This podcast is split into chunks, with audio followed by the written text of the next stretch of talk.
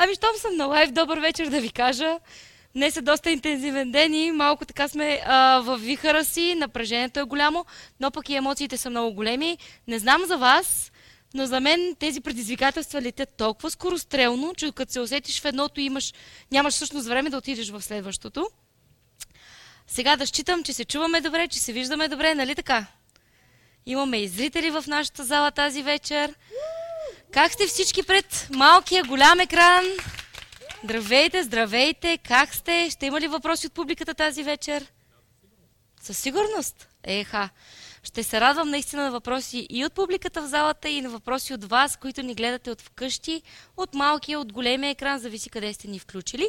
Не знам дали знаете, но новите телевизори имат опцията да си включите лайв излъчванията от Фейсбук на големия телевизор, така че ако имате такава опция, включете го, седнете заедно с приятели, с семейството и се насладете на това прекрасно време, което ще имаме и тази вечер. А както знаете, вече седма подред седмица ние говорим за 40-те предизвикателства за по-успешен брак. Ще кажете защо 40, кой ги е измислил 40. Всъщност ще ви кажа, че цялата тази поредица е вдъхновена от един невероятен филм, който горещо препоръчвам на всеки от вас, ако не сте го гледали, разбира се. Ако сте го гледали, изгледайте го пак и пак и пак и пак. Няма да съжалявате, всеки път ще откривате нещо ново за себе си. А филмът се казва Fireproof или на български Устойчив на огън. Напишете го, има го качен, ако не се лъжа, и в Българска християнска телевизия, и в Ютуб.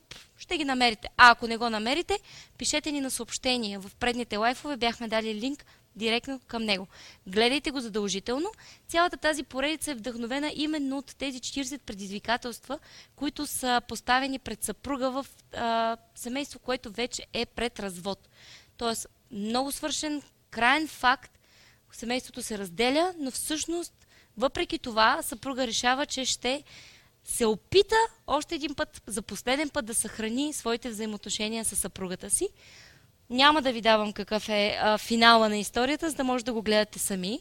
А както знаете, до сега говорихме за много качества на любовта. Само ще припомня няколко от тях. Любовта е търпелива. Любовта е нежна. Любовта не е груба. Любовта е мъдра. Любовта не е егоистична. Какво ще е предизвикателството днес, нямам никаква представа. Единственият, който знае, пастор Валентин, но за това ще говорим след малко. Сега е време обаче да надникнем какво се случва в семействата на нашите двойки. Семейството на Иван и Нели и семейството на Даниела и Мирослав. Вие знаете, представихме ги на второто наше излъчване и те събудиха страхотен интерес за всички, от които ни гледат, и съм убедена, че не само интерес, ами всъщност вече има и реални резултати в тези семейства. Тези предизвикателства работят. Искам да ви пусна сега заедно да изгледаме какво ще кажат Даниела и Мирослав Каракушеви, как е минала тяхната седмица, как са се справили с, между другото, едно доста трудно предизвикателство. И то не е толкова трудно да попиташ своя съпруг или своята съпруга какво мисля, всъщност е трудно другия да бъде честен с теб. Нека да видим първо какво казаха и ще коментираме отново. Гледайте! Здравейте, приятели! Измина още една от нашите седмици на предизвикателство. Тази седмица трябваше да говорим по деликатна тема със своя партньор. Какви са неговите недостатъци, които ни дразнят? Тук обаче има проблем. Миро тотално отказва да ми покаже какъвто и да било недостатък, като през цялото време твърди, че съм перфектна, идеална и че той такива недостатъци не вижда. Много е трудно. Всяко когато започнах да му припомням някой от своите недостатъци, да, може. И така, като номер едно, може би да приемам по-спокойно нещата. Не толкова емоционално. Може би да викам по-малко, когато се ядосвам. Или, не знам. Лично мен, в него ме дразни това, че е безкритичен към мен. Понякога го питам за съвет. С тази блуза или с онази? С тази рокля или с онази? А той никак не ми помага. Някога наистина се нуждае от неговия съвет. И това е. Трудно е, но ще трябва да се досещам сама и да коригирам недостатъците си според това, което виждам в неговата реакция. Ще трябва да се досещам Няма как. Обичам ви. Здравейте, приятели! Тази седмица предизвикателството към нас беше, че любовта ни е груба, така че аз през тази седмица внимавах какво говоря, какво правя, какво е отношението ми към Даниела и към любимите ми хора вкъщи, така че исках да направя те да се чувстват добре, комфортно, обичани, обгрижени, да имат радост, мир. Затова започна да обръщам внимание на това какво говоря, какво правя, така че да не съм груб и да не ги наранявам. Също приемам предизвикателството за това, че аз трябва да се променям. Нещата, които от хората около мен не харесват. И имам готовност и желание за това. Също през тази седмица инвестирах добро отношение, защото в словото си казва, че каквото искаш хората да правят на теб, това трябва да правиш на тях. И каквото посееш, това ще и да пожениш. Така че аз избрах да инвестирам едно добро отношение и ни добри думи на любов, на нежност, на внимание, за да може този плод да поникне и да бъде между мен и съпругата ми Даниела и в нашия дом, в нашето семейство. Така че съм много насърчен и много радостен и готов за промяна. Не само 3 неща да променя, но и колкото трябва и да стигна до край. Обичам те, Дани, и съм готов да се променя за теб. Аз ви казах, че това ще е най-трудното. Не толкова да питаш своя партньор какво мисли, а всъщност партньора да е честен. И в този случай, Дани, това е най-големия проблем. Миро казва, че ти си перфектна и безгрешна и не иска да ти покаже дали има нещо, в което трябва да се коригираш. Но всъщност пък, защо това да не е добре? Просто следващия път, когато нещо измрънка или нещо ти направи забележка, кажи бейби или скъпи или захарче или както си казвате, нали съм перфектна, защо търсиш кусури в перфектните хора. Така че използвай го това като коси, да видиш колко бързо ще ти каже тук-таме нещо, което го дразни. Защото, честно казано, ако трябва да си говорим, не мисля, че съществува брак, семейство, връзка, които да са 100% перфектни и по никакъв начин единия да не може да подразни другия дори след 100 години съвместно съжителство, но всичко е въпрос на компромиси, на претърпяване, на свикване.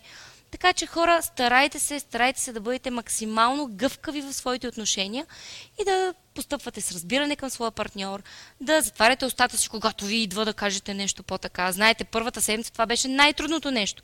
Трябваше да бъдем търпеливи. Той те ядоса, ти сидиш и стискаш. Обаче не трябваше да го казваме.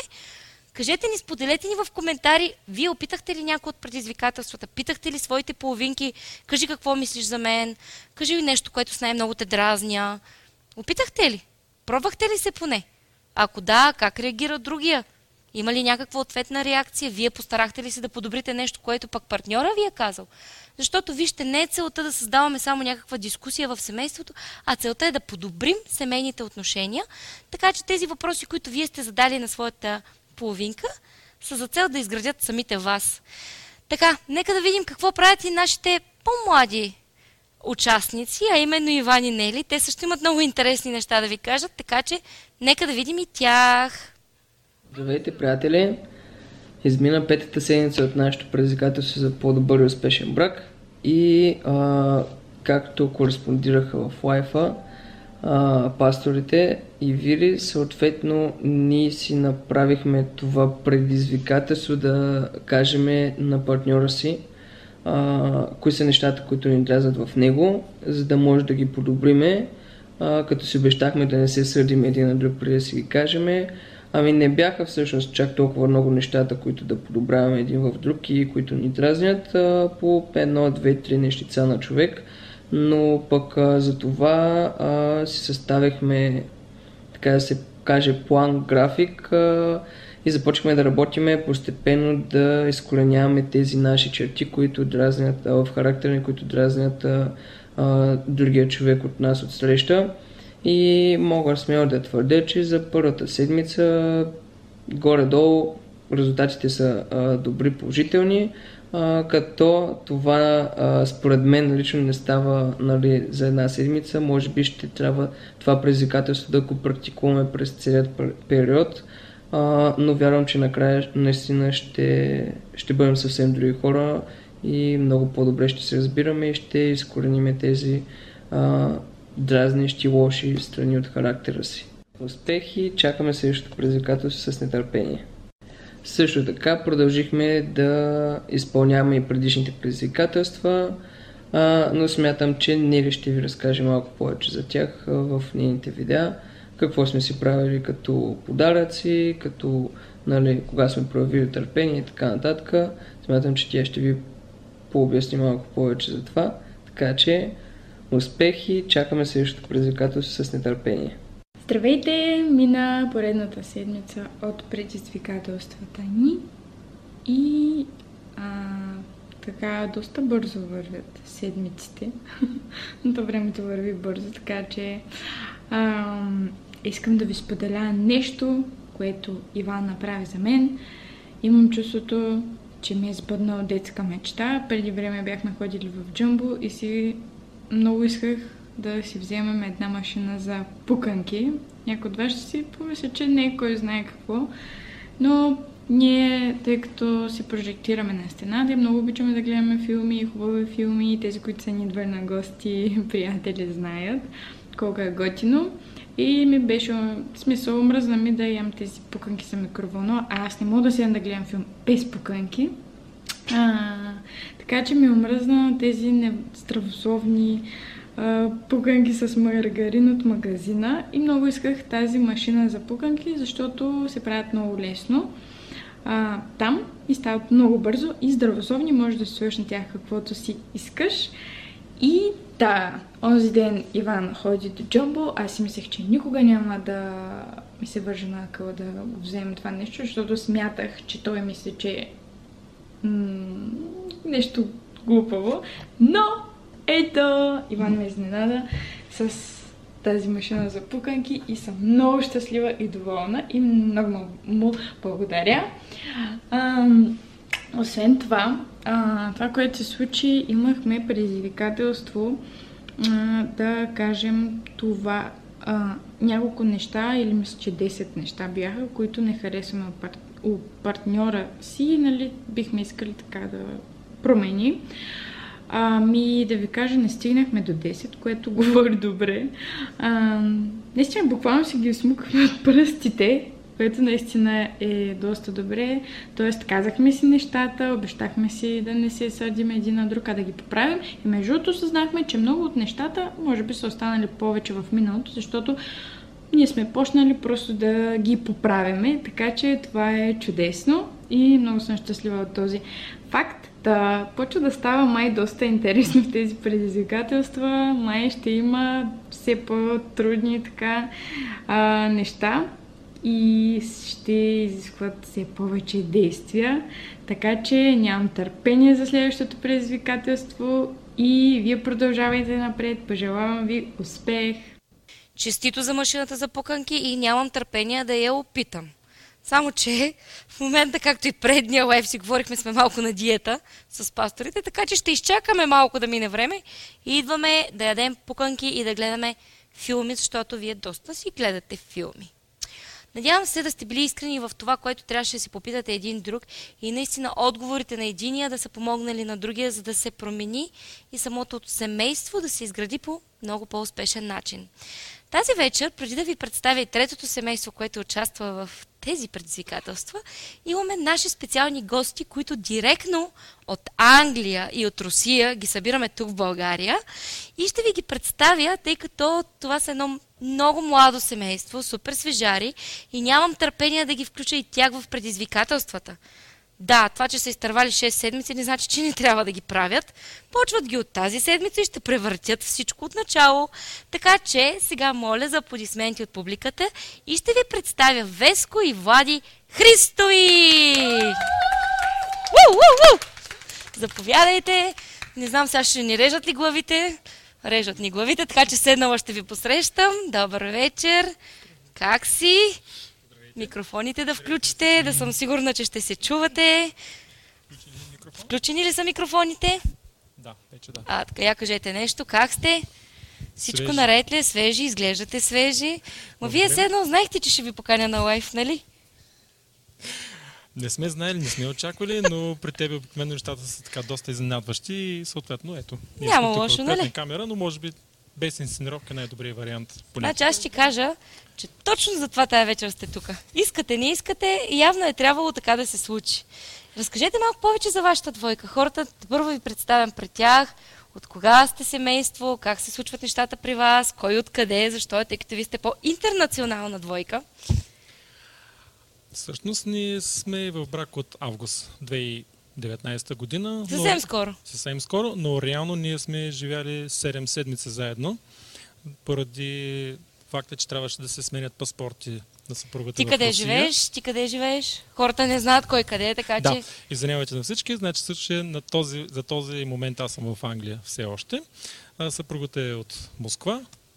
От Русия. И Русия, Москва. И всъщност от 7 седмици вече сте заедно къде? 7 седмици имаме вече брак заедно, един до друг. А къде живеете сега? Сега в момента сме в Бургас. Сега сте в Бургас? Но реално в Манчестер. В момента сте в... Аз виждам в момента, че сте тук. Значи очакваме от следващата седмица да пращате видео от Англия, така ли?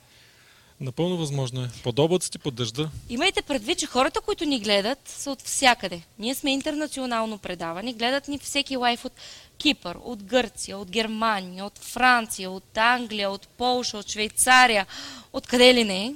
След едно денонощие ще ни гледат от Америка, от Австралия, защото по това време хората работят там.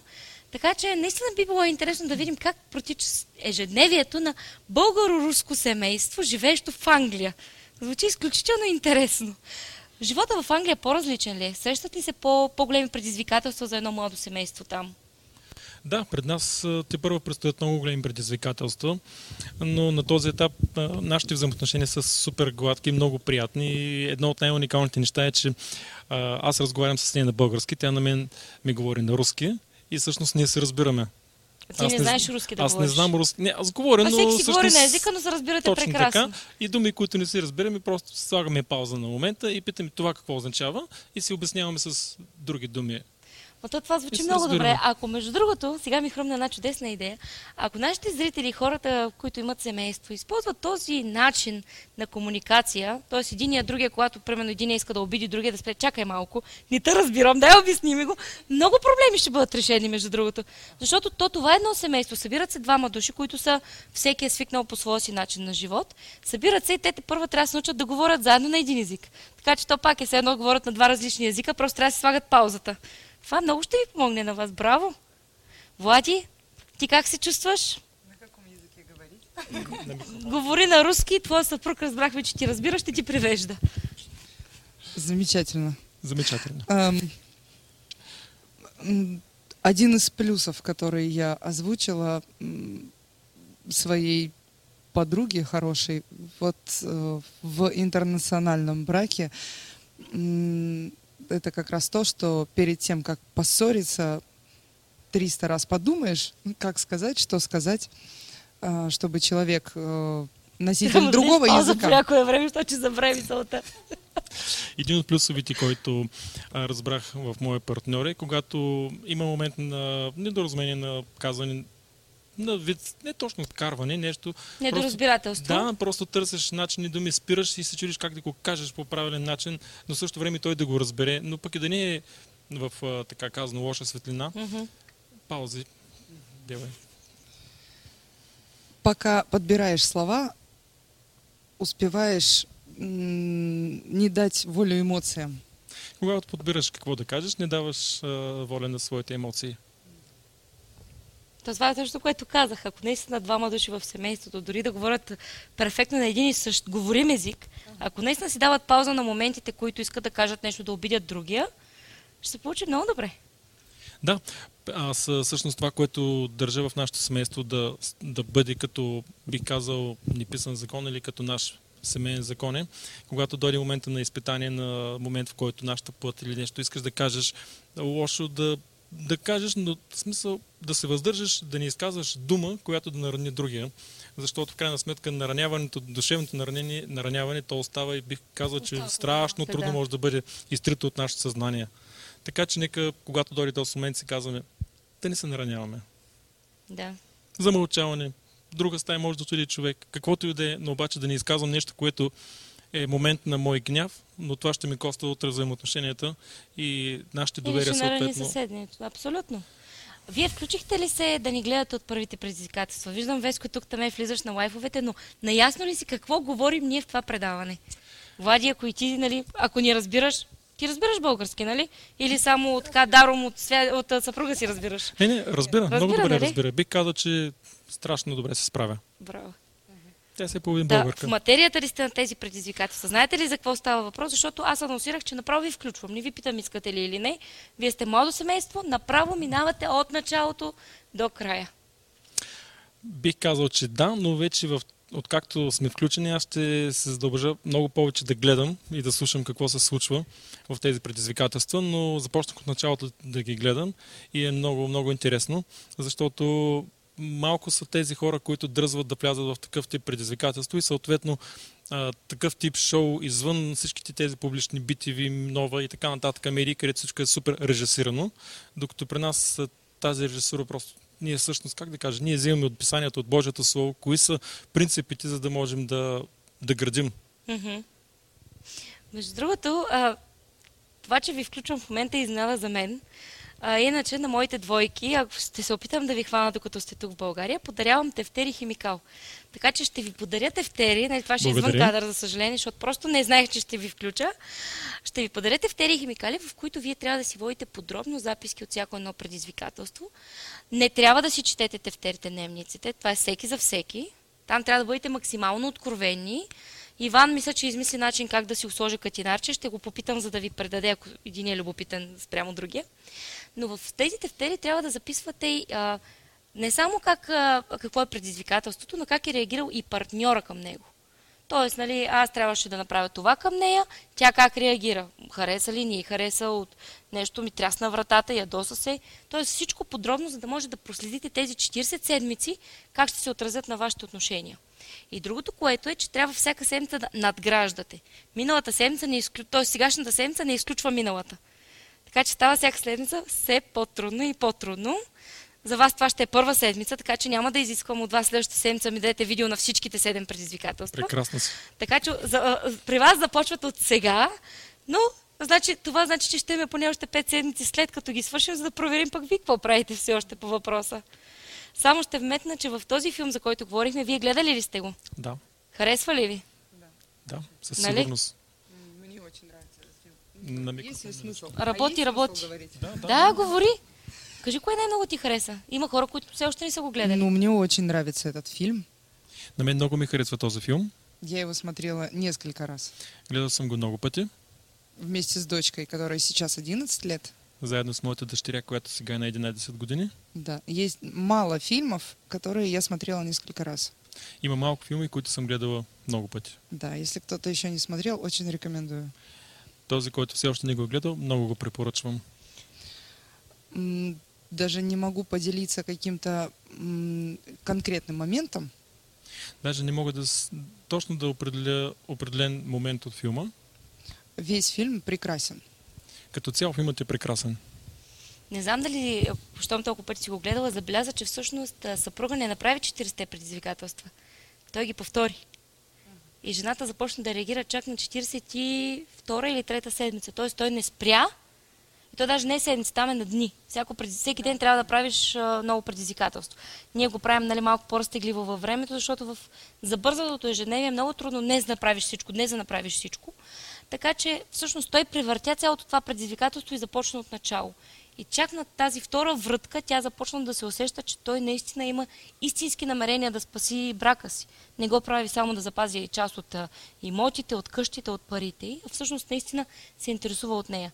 Така че това е което съветваме нашите зрители. Дори да минат тези 40 предизвикателства, правите ги начин на живот. Отново.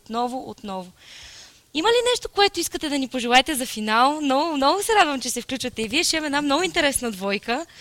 Нямам търпение да видя първите ви видеа. Може би на видеята на Влади ще трябва да слагаме субтитри, защото ще е трудно да превеждаме и в ефир. Така че много ме е интересно.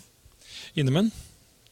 Ще се постараете, нали? Давате обещания, че ще бъдете сериозни. Имаме ли избор пред камерата? Да не сме сериозни или да ни даваме? Имаш, трябва. Имаш опция да избягаш с 200 и да ни поглеждаш назад. Да, и да види целият свят как Веско се страхува. Абсолютно. Не е добра идея. В момента те гледат 50 човека, след лайфа това нещо се гледа поне от 12 000 души всяка вечер. Така че, Веско, смееш ли да бягаш? Вече не. Вече не. Добре, пожелайте нещо на... Имаме ли камера тук всъщност? Тази камера снима ли? Към коя камера мога да гледат? Към първа? Да. Значи към ето тази камера. Пожелайте нещо на хората, насърчете ги относно любовта, семейството. Щом вие сте и младо семейство, от сега насърчете хората, които нямат партньор. Как да намерят такъв? Дайте им някаква мотивация, защото има много хора, които ни гледат и все още нямат своята половинка.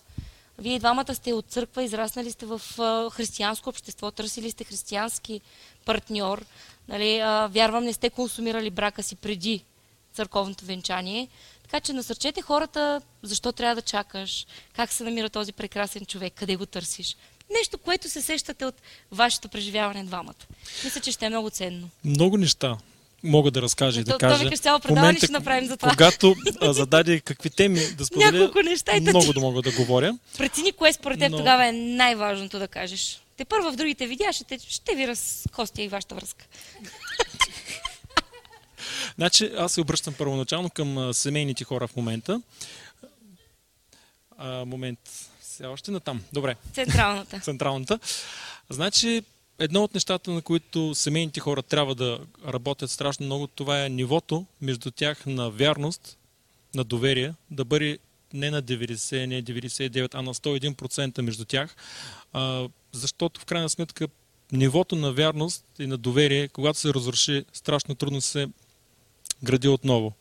Така че как се гради, как се разрушава? Страшно ли се разрушава? Много трудно се гради нивото на доверие.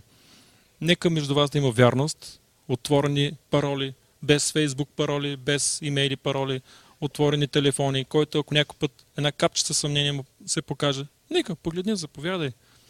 В момента, в който това е на високо ниво, нещата са чисти. Това е един от кратките съвети. Но разбира се, може много да споделим за какво ли не е, но така първата ми мисъл е това. Доверие ниво на 100%. Няма такова чудовище, наречено лично пространство. Не съществува. В момента, в който човек е сложил пръста на ръка, личното пространство просто се изпарява. Ако искаш лично пространство, живей си сам. Колкото искаш лично пространство. Да, но ще си самотен. Да, съответно има своята цена. Аз не предпочитам това лично пространство. Определено. Струва се чакането. С риска на това да си дадеш паролата за Фейсбук, браво. Не ме притеснява да гледа колкото желая. Влади, човек... ти, кое е първото, което ти идва? Да, я тогда скажу людям не семейным. Тогава ще си кажа към несемейните хора. Не надо торопиться. Не трябва да се торопиться. Не трябва да се бърза. Трябва да се бърза. Да.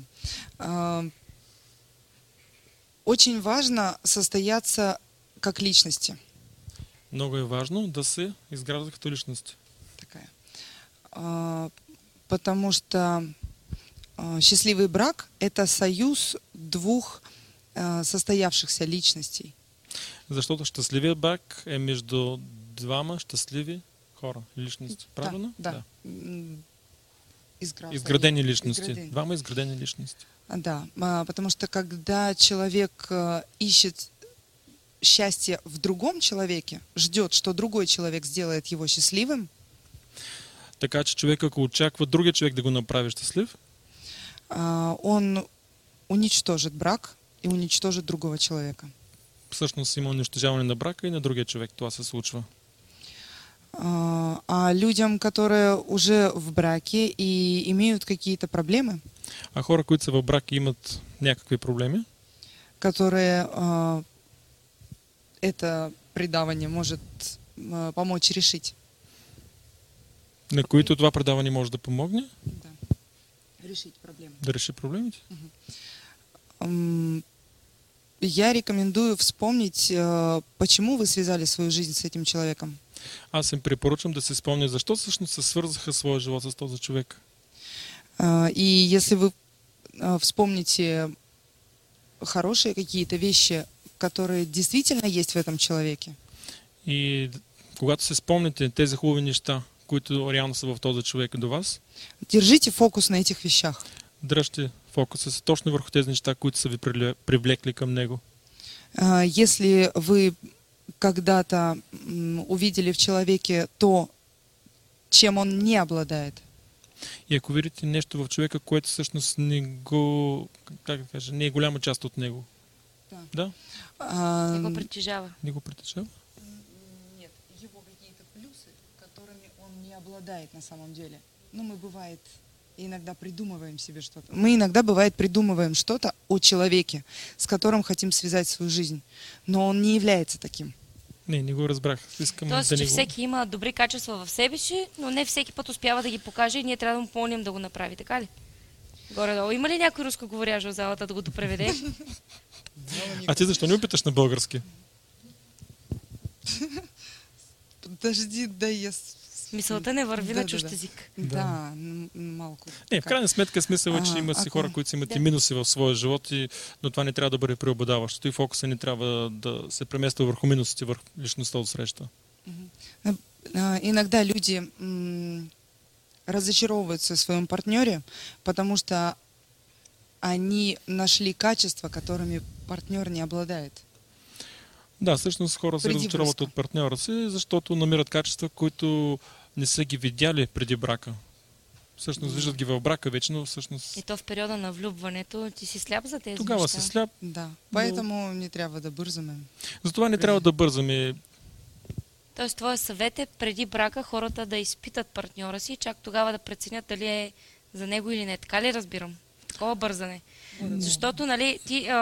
Като си християнин, няма как да го опиташ във всички ситуации, няма как да заживееш с него, няма как да го тестваш, но можеш да провериш дали характера му съответства с това, което Библията казва за един качествен мъж или качествена жена. По принципи му.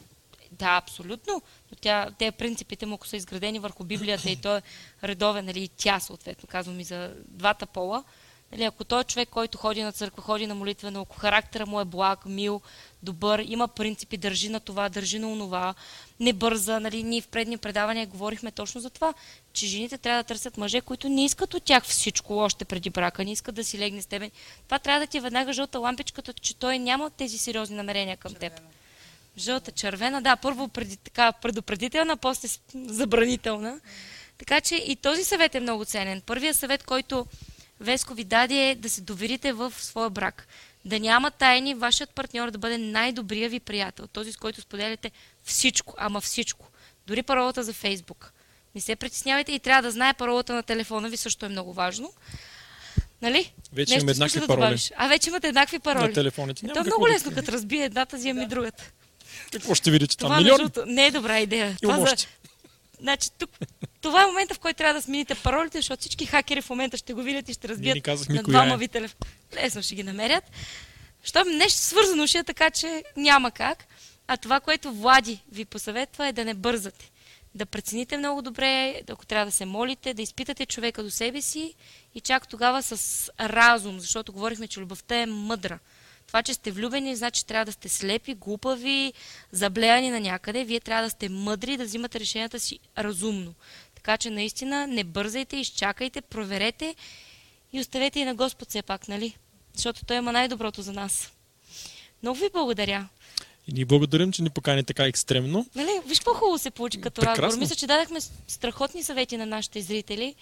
Така че... Да, аз мога да разкажа нещо интересно, сега се сещам. И коя камера, може би, към тебе ще гледа най-добре.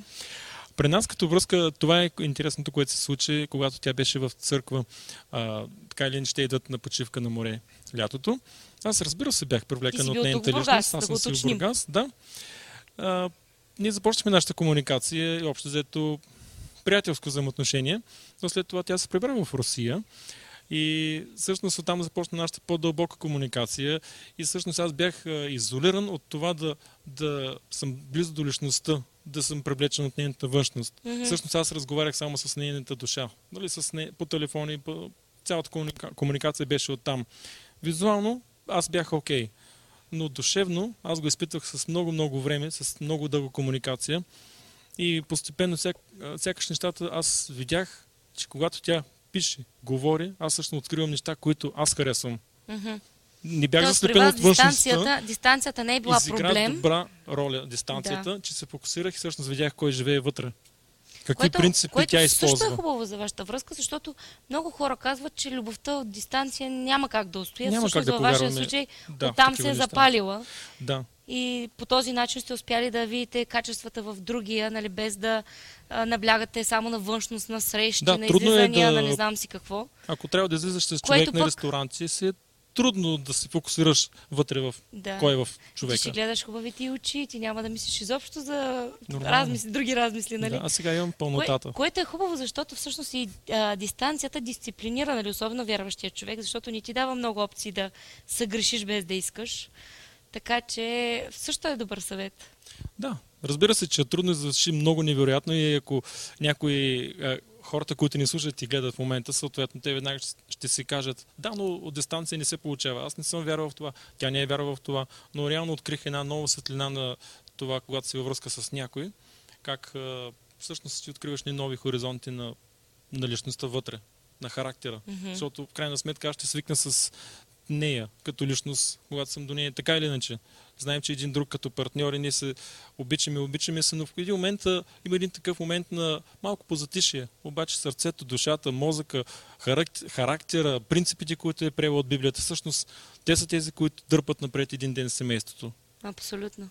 Това, че дистанцията работи, нали, примери в моя живот, тъй като ние с моя съпруг 4 години живяхме, той в София, аз в Бургас, така че сме се виждали на 40-50 дена по един ден или по един час. Така че наистина дистанцията първо дисциплинира, второ те прави много по-отговорен, трето изпитва връзката във времето, защото, нали, много лесно нещата се случват врата до врата или в един град да живеете. Но когато имаш тази дистанция, ти проверяваш и себе си, дали наистина си толкова сериозен и посветен на тази връзка. Много благодаря, с нетърпение чакам първите ви видеа. Нямам идея на какво предизвикателство ще са, тъй като тази вечер и вие ще разберете на живо.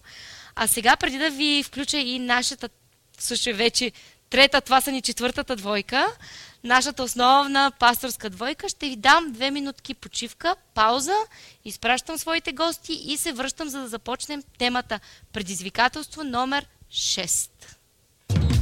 Здравей, аз съм пастор Валентин Георгиев, пастор на Християнски център Бургас. Искам да ти благодаря, че си абонирал за Ютуб канала на Християнски център Бургас. И ако все още не си се абонирал, какво чакаш? Направи го още сега. Точно тук ще намерите моите най-нови поучения и насърчителни послания. Ако намираш работата ни за благословение, надявам се да го споделиш с твои приятели. Ще ти бъда изключително благодарен. Абонирай се за нашия канал, за да не пропуснеш най-новите неща, които се случват. Можеш да ни следиш и в Фейсбук и Инстаграм. Бъди благословен! Аз лично ще следя с интерес всички твои коментари, с които ти ще се включиш. Надявам се и ти да бъдеш насърчен и привдигнат чрез нашето служение.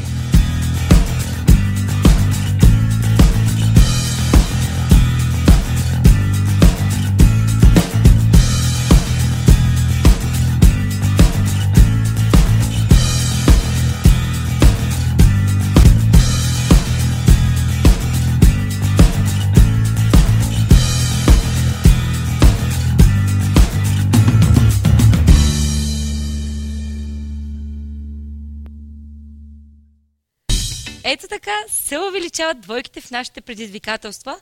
Има много семейства, които всъщност не съм ви представила, но знам и ми изпращат постоянно своите доклади, рапорти, записки. Какво се случва при тях? Имаме семейства от Варна, имаме семейства от Царево, имаме семейства от Озопо, имаме семейства от Германия. Мирела, Франция, включихте ли се вече? Дилян каза ли да? Ако не, какво чакаш, Диляне, включвай се. Нещата са изключително интересни, изключително динамични. Нямаш си на представа какъв страхотен семейен живот ще имате заедно. Хора, крайно време е да ви представя и да ви поканя нашите пастори, защото аз лично нямам търпение да разбера кое е шестото предизвикателство за тази седмица. Пасторите готови ли са? Готови са? Нека да ги посрещнем с аплодисменти. Пастор Валентин и пастор Иванка! Здравей! Добър вечер! Здравей! Бързо сядаш? Сядам, да, защото не лежа. Как си, пастор Иванка? О, супер! Що си сама? Еми... Теп ли започвам? Идва. Пастор Валентин? Идва ли? Идва. Аплодисменти тогава и за пастор Валентин! Ти нарочно се бавиш да можеш само за теб да има ръкопляскания, нали? Абсолютно. Ама женатите ти би, за нея бяха повече.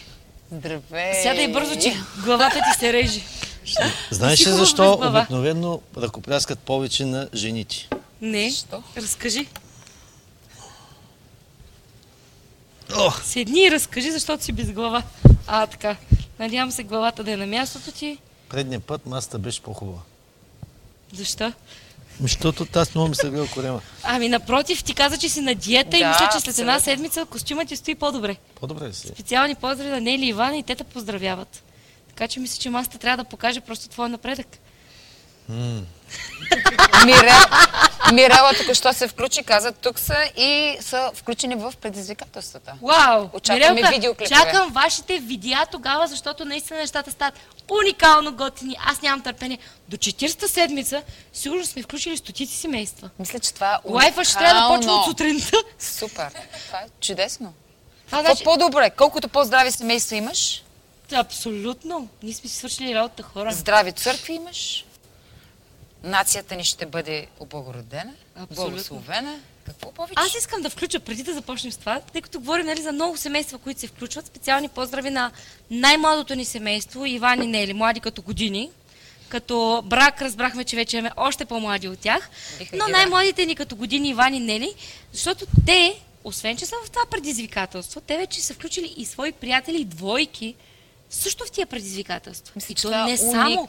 Те са направили собствена Фейсбук група, в която смилят цялата тази информация, която взимат от предизвикателствата, разбивате на по-малка част, давате на своите приятели, плюс лайфовете и линковете за Ютуб. Ако не сте се абонирали за Ютуб, направете го веднага. Пращат им линковете от Ютуб и не само. След една седмица ги питат как се справихте, какви са резултатите. Тествахте ли това? Тествахте ли това? Така че не само, че те участват, а всъщност те вече имат хора в техния кръг, които всъщност са в тези предизвикателства. И още по-важното нещо е, че са невярващи хора, техните приятели. Тоест те включват в тези предизвикателства хора, които не са чували за Библията, не са чели Библията, не са чували за Христос. Аз съм изключително насърчена, трябва да си признаят. Те го споделиха и с мен. Мисля, че е уникално. Нали? Това, което правят, е просто чудесно. И още повече, че това са невярващи хора, които искат да подобрят семействата си. Абсолютно. И, нали, дай Боже да ги видим в църква. Аз мисля, че това е първата стъпка към това. Пастор, ти чуваш ли някакви отзиви от тук, от таме? Аз чух, вие ги казахте. Добре. Съжалявам, ама аз така гледам, нали, бързо да насърча тези, които ни гледат, защото наистина тези предизвикателства работят. Иван и Нели ми споделиха, че тяхното семейство цъфти. Тоест, те не са си представили толкова... За Миро каза ли, за Миро и Даниела? Не ми... Дай, кажи ти. Хайде, кажи за Миро и Даниела. Ти по-хубаво разказваш. Не, ти сигурно ще знаеш нещо от Миро повече, което аз не знам, защото вчера в един ъгъл на църквата ще взехме да си говорим по-така, нали, за предизвикателствата, как влияят. И Миро вика, без този женски разговор ще изляза, тъй като бяхме само жени. Да, просто така, леко се изнесе. Сподели, моля ти се, какво ти казва Миро относно тези предизвикателства? И аз не знам точно дали информацията ми е на 100%. Вярна. Не, тя е вярна, но как точно да го кажа. Доколкото разбрах, Даниела, съпругата на Миро, тя сподели, отишла в банката и познавала някои от чиновници, започнала да им споделила тези клипове. С тях те така са зарибили, така да се каже, много им харесало и започнали да следят. А пък... На следващия ден, като видяли Миро, защото знаели, че е съпруг на Даниела, и му казали, че те били голямо вдъхновение за всички в банката. Вау! Даниела и Миро са вдъхновение за всички в банката. За всички в банката и са им голям пример, нали, за това, което се случва с тях. Като имате предвид, че Миро даже се дърпаше и не искаше да влиза в тези предизвикателства, сега е нашата основна звезда. Да, между другото, аз пак ще го похваля отново днес. Той първи ми прати своето видео. Другите ги пратиха половин един час преди лайфа. Той беше още 12:01 часа. Аз имам неговото видео. Просто не мога да повярвам каква голяма промяна има. Абсолютно. На някои от следващите лайфове ще поканя децата на Даниела и Миро, за да покажат пък те в къщи какво се променя между майка и баща им. Даниела каза, че са станали много романтични. Той правил... децата? Не, разбира се. Миро. Миро. Да, тази седмица я водим на вечеря. Да. Даже били планирали и кино, обаче... Явно романтиката по време на хапване ги успава. И са продължили романтиката вкъщи, сигурно. Това е много насърчително, мисля, че е изключително. Абсолютно. Много ми харесва да слушам подобни неща, защото в днешния свят чуваме само за разводи, за неразбирателство, за караници, за... А животът е твърде кратък. Мисля, че трябва да го прекараме в... щастливи моменти с любимите хора. Точно така. Нели пише, групата се увеличава. Слава на Бога, тяхната група. Браво! Слава на Бога, Нели! Yeah! Много сме щастливи за тебе и насърчени! Абсолютно! Добре, кажете ни вие как изкарахте тази седмица? Моля се, не дей говори за храна. Миналия лайв говорихме сигурно половин час само на тема храна. А храна, аз не съм ял 9 дни. Как ще тази седмица беше диета? Лек режим. Тази седмица беше на зели и моркови. Но тази седмица бяхме любовта не е груба, нали? Така че той беше мил. Правиш ми такива... Питахте ли се тези въпроси, които бяха и в предизвикателството към двойките? Опс. А сега, питахте ли се или сега на живо да ви питам? Кои въпроси? А ти забрави даже какви въпроси трябваше да си питате? Я отвори да видим сега, предната тема. Отвори предната тема. Глупавите хора помнят. Умните си записват. Затова отвори твоите записки.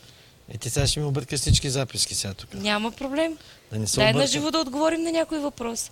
Тъй като вие сте двойката пък с най-дълъг стаж. Вие сте от 21 години заедно. Почти. Али сега април месец ще ги направите. Да. Ще правим пак партията. Като говориш за партия, тази неделя имаме партия. Тази събота... Преди да анонсираш партито, моя мъж ми каза, не знам какво правите в тази църква. Имам чувство, че всяка седмица партията правите. Абсолютно. А то всъщност е така.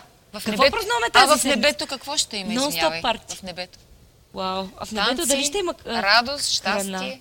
Разбира се. Нали? Разбира се. Защото нашия пастор, любимата му фраза е калориите сближават. Абсолютно. Ние на нашите партита, пастори, като сме на диета, какво ще дадем ние на това парти? Зеле пак. За вас ще вземем морковчета да хрупат и зеле, ще хрупат и ряпа. Пастор Иванка, кажи какво празнуваме тази неделя? Тази неделя, 2 февруари. Тази неделя празнуваме 50 000 фена в Фейсбук и близо 52 000 човека, които ни следват в Фейсбук. Вау! Това започна... Не съм сложила фанфари, тук аплодисменти, ама това си заслужава много. После можем да го инсталираме. После ще го монтираме. Това започна само преди близо 7 години. На 17 март 2013 година. Започна нашата Фейсбук страница и днес, 6 години и 10 месеца по-късно, ние сме 50 хиляди човека във Фейсбук. Достигаме близо 1 милион човек на месец. Между 700 хиляди и 1 милион. 1 милион души. Абсолютно. Как ги достигаме ти 1 милион души? Чрез платформата на Фейсбук, Инстаграм. Тоест това е само чрез Фейсбук. Но ние достигаме също така чрез Инстаграм, достигаме чрез Ютуб. Имаме... Ти знаеш ли как ще прозвучи сега това, което казваш? Та статистика ние я водим всеки месец. Той Фейсбук се я води. Той Фейсбук я води, да. Така че ние просто я следим. Как ще прозвучим? Следват на от всички континенти. Като говорим за континенти, имаме хора, които са чужденци, които дори не разбират български език, но те ни следват, слушат ни, слушат нашето хваление. 50 027 души. Да, до момента. Като имаш предвид, че са 52 хиляди, които да, защото следват. Има разлика между тези, които последват без да харесват страницата и тези, които я харесват. Така че още по-добре 52 хиляди имаш само на последвалите. Ние сме... Това може ли да кажем, че нашата онлайн църква 50 хиляди души? Разбира се, църквата не е просто само хората, които са тук.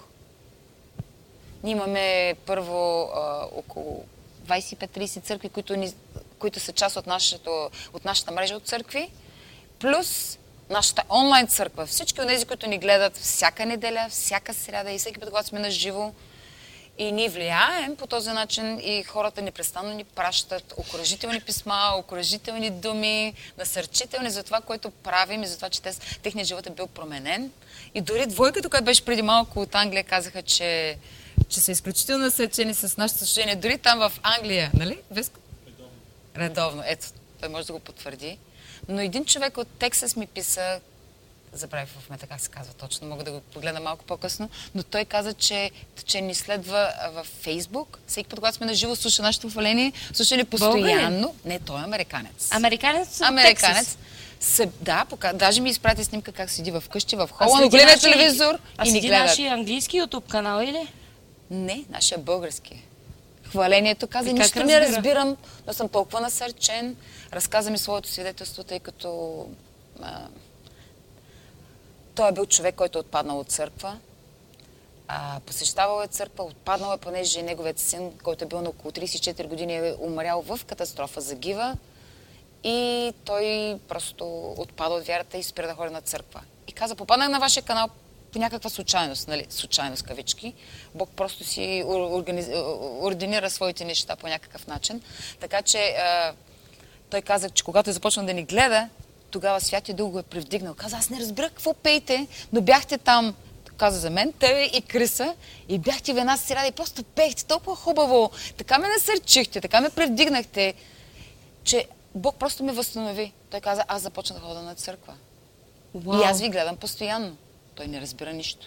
Казва, словото нищо не разбирам. Всичко е на български, аз нищо не разбирам. Но следно сега да си пуснем нещо на арабски, и да се, някаква проповед абсолютно на арабски, без да разбираме нищо, но се чувстваме толкова помазани, толкова благословени, толкова и да ни олекне. Абсолютно, да. Вау. Това ако не е работа на Святия Дух, няма на кой. И затова започнахме английския канал, да може да става по-лесно за тях. Той, и още само последно нещо, в неговия бъкет лист, не знам как се казва това на български, в нещата, които трябва да направи. Да. Цели, които си е поставил за живота. Точно така. Целите му за живота, една от тях е да дойде и да посети Християнски център Бургас. Сериозно? Да. И аз го очаквам, каза, може би през 2021. До година.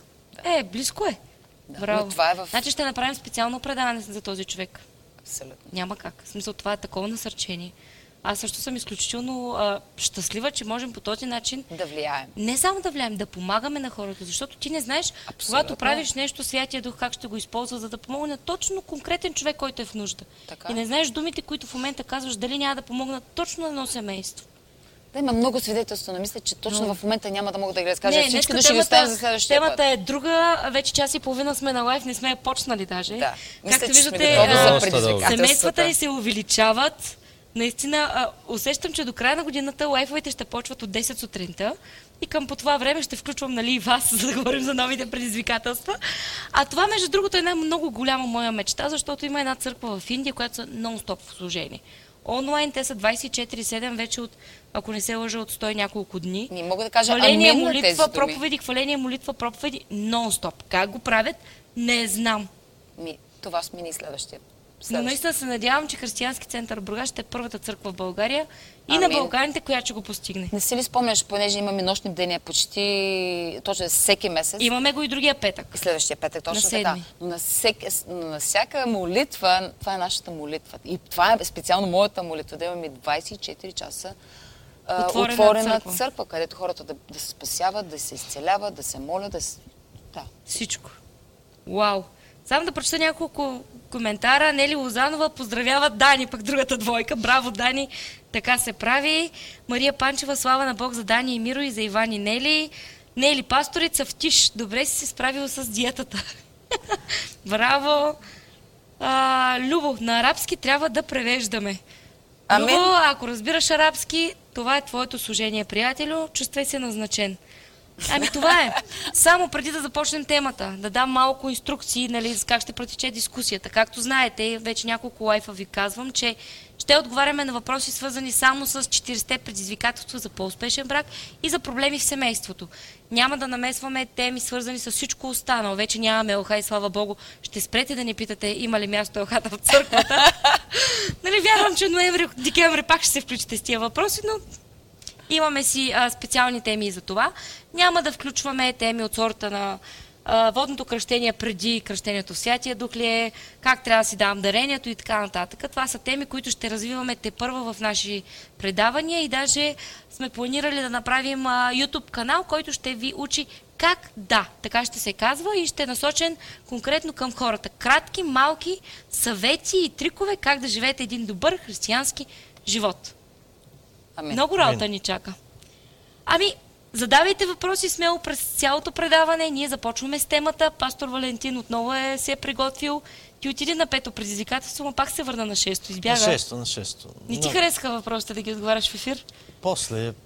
Няма време. Мислим, че няма да ни стигне време. Това хората вече чакат. Абсолютно. И аз мисля, че хората са в голямо напрежение. Споделете ни, ако и вие гледате предизвикателствата и ако ги правите, което е по-важното. Защото и няколко пъти казахме, Библията не е за четене, Библията е за изпълняване. Абсолютно. Така че тези предизвикателства са върху Словото и единствено върху него. Амин. Не анализираме светски книги, психолози, семейни терапевти. Анализираме най-големия психолог на всички времена. Вече не помолиха. Да почваме. На пастора, моля. Готово. Време е! Пасторе, нека да уважим Весела Иванова и ти даваме думата. Давай, предизвикателството е в твоите ръце. Днеска на кое предизвикателство? Четвърто, пето, шесто? Не почвай пак, на шесто сме. На шесто, добре. Три пъти ли ще ми повториш сега? Кое предизвикателство ще говорим пак? Добре, шесто предизвикателство, любовта не е раздразняваща. Interesting. Притчи 16 глава 32 стих казва така: който скорост не се гневи, е по-добър от храбрия. И който владее духът си от завоевател на град. Дай пак този стих, ако обичаш. Който не се гневи скоро. Който скоро не се гневи или който бързо не се гневи, е по-добър от най-храбрия. От най-силния, от най-мощния, от най-смелия. По-храбър е от Супермен, по-храбър е от Капитан Америка. Вау! Така че, този, който не се гневи, е по-добър от храбрия. И който владее духът си от завоевател на град. Така че едно от важните неща в любовта е да можем да се научим да контролираме нашите емоции в нашия живот. Така че нека се върнем към любовта. Любовта трудно се обижда и любовта бързо прощава. Колко лесно можеш да бъдеш обиден и засегнат? Можеш да бъдеш обиден и засегнат за части от секундата. Както сега харесваш даден човек, след малко, моментално, за части от секундата, каже една дума и ти вече не го харесваш. Си разсърден. Ти вече си сърдит. Точно това си говорихме така преди няколко дни. Колко бързо хората се разсърдват. Някои хора имат мотото: никога не изпускай възможността да се разсърдиш и да ядосаш брачния си партньор. Мислиш, че някои хора правят това нещо? Постоянно. Тоест да нямаш ситуация, в която да не го дразниш. Да. Това е целта ти от сутрата. Вие чували ли сте за такова нещо? Вярваш ли, че не е само така двойка, когато примерно мъжа идва и казва: що да не те дразня? Той който да те дразня? Ми как дразнат са постоянно? Нарочно. Малко повече като влезат в брака с годините, започват да си говорят на въпреки, на инат. Кажеш нещо и тя ти каже напука. Къде беше, няма ти кажа. Къде отиваш? На място. И започват. Ще направиш това, няма го направя. И тези неща се случват. И с времето човек не се усеща и в началото, годините на ухажване, те не си позволяват тези неща. Но с времето тези неща започват да се появяват. Това вече съм по-съгласна. Когато го разясни. Когато нещо излезе извън релси, много бързо посоката се обръща. И казват: о, ти ме нарани, и те са огорчени, и те са объркани поради тебе.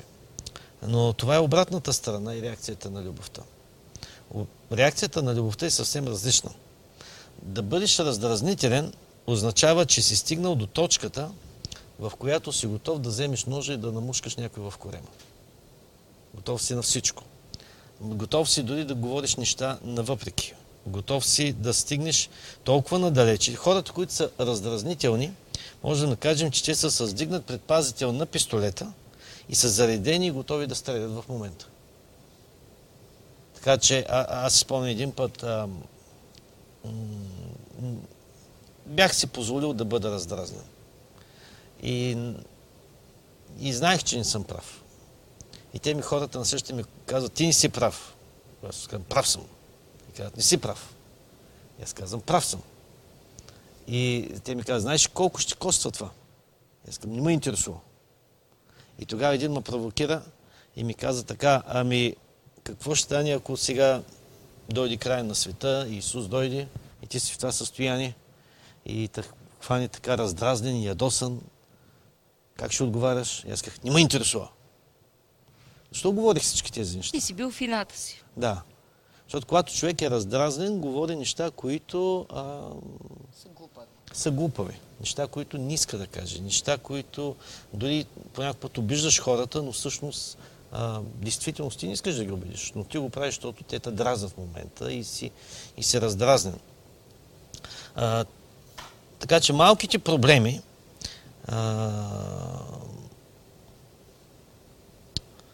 не дават предимство на силните реакции. Любовта не обръща посоката, когато е под стрес и под напрежение. Истината е, че любовта не се раздразнява и лесно не се наранява.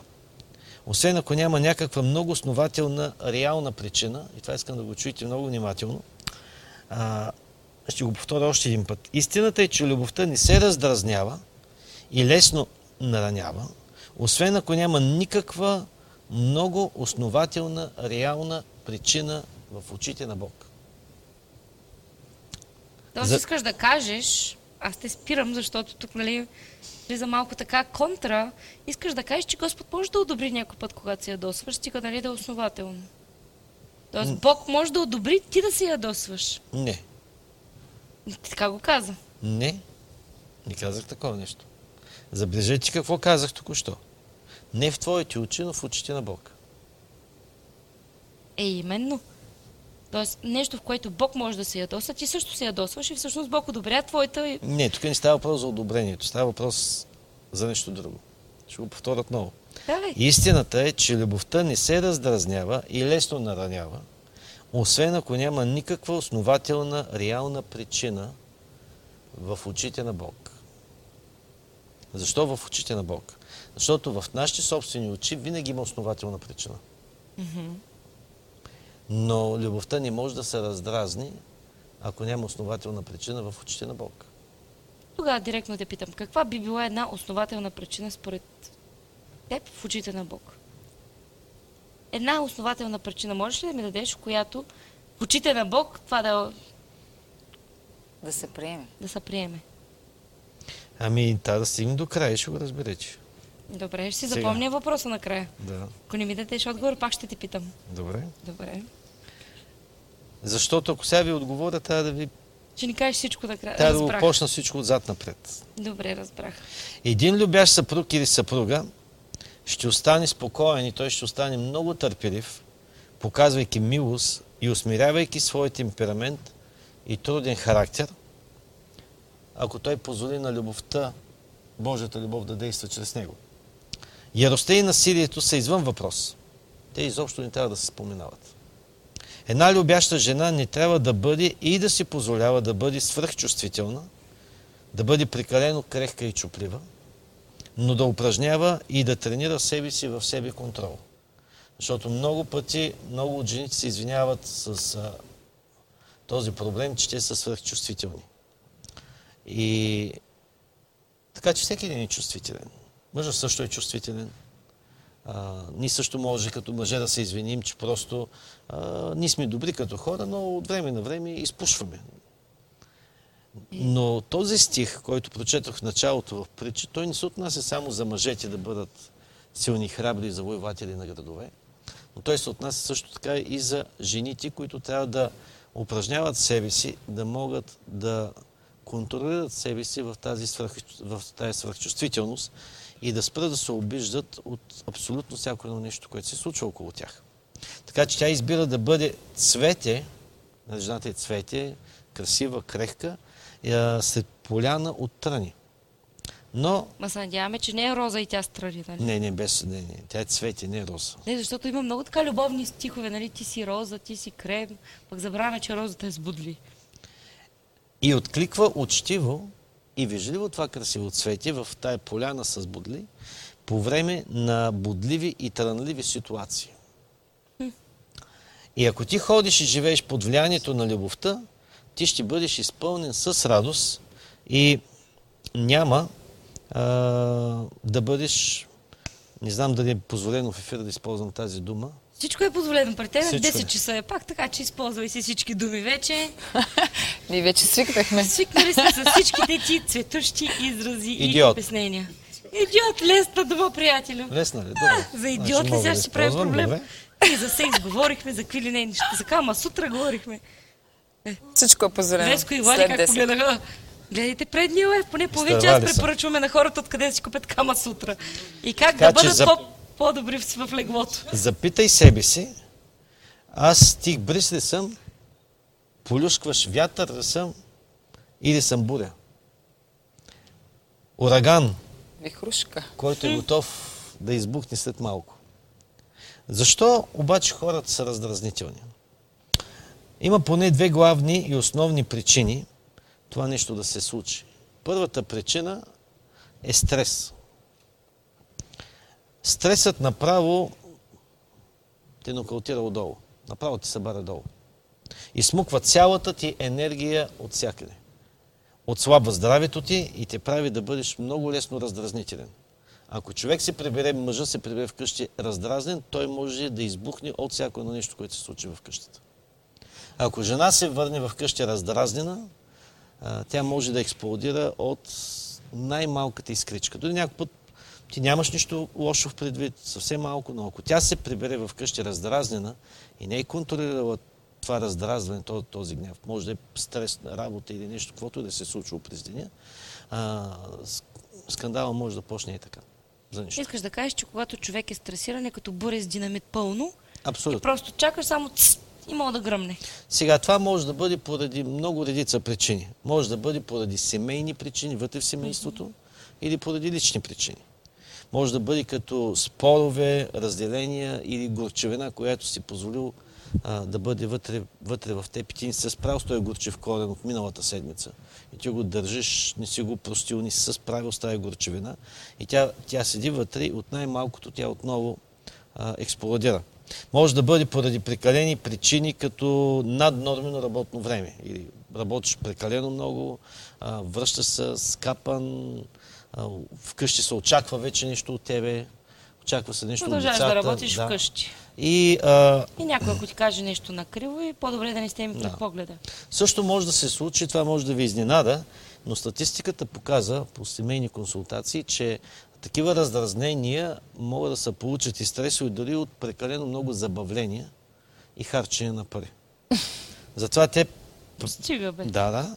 Кой би бил в стресова ситуация да има безлимитна кредитна карта, която, примерно, мъжът ти покрива без проблеми, защото не го интересува дали ще изхарчиш 100 лева или 100 хиляди. Изчезва вълнението изчезва. И от това се стресираш. Да, стресираш се. И прекалено много почивки. Би било интересно да изпитам този стрес. Прекалено много свободно време. Искаш ли, пастори, да го изпитаме този стрес? Кажи каква карта даваш. И от много дълги почивки. Представи си, че отидеш на почивка за 2 години. Как почивка за 2 години? По едно време ти писва, нали? То ще ми писне още на 2-та седмица. Да. И почват да... Ако не е около светско, сигурно. Ма сигурно и това ще умръзне. Ами, нали минато като бяхме на доста голяма пътуване, пак не умръзне. Добре, ще го кажа по този начин. Ако дългите почивки и многото пари докарват щастие, това означава, че всички богати хора са щастливи. А всъщност не е така. Има хора, които постоянно почиват, но въпреки всичко, дори на почивката са скарани. Да.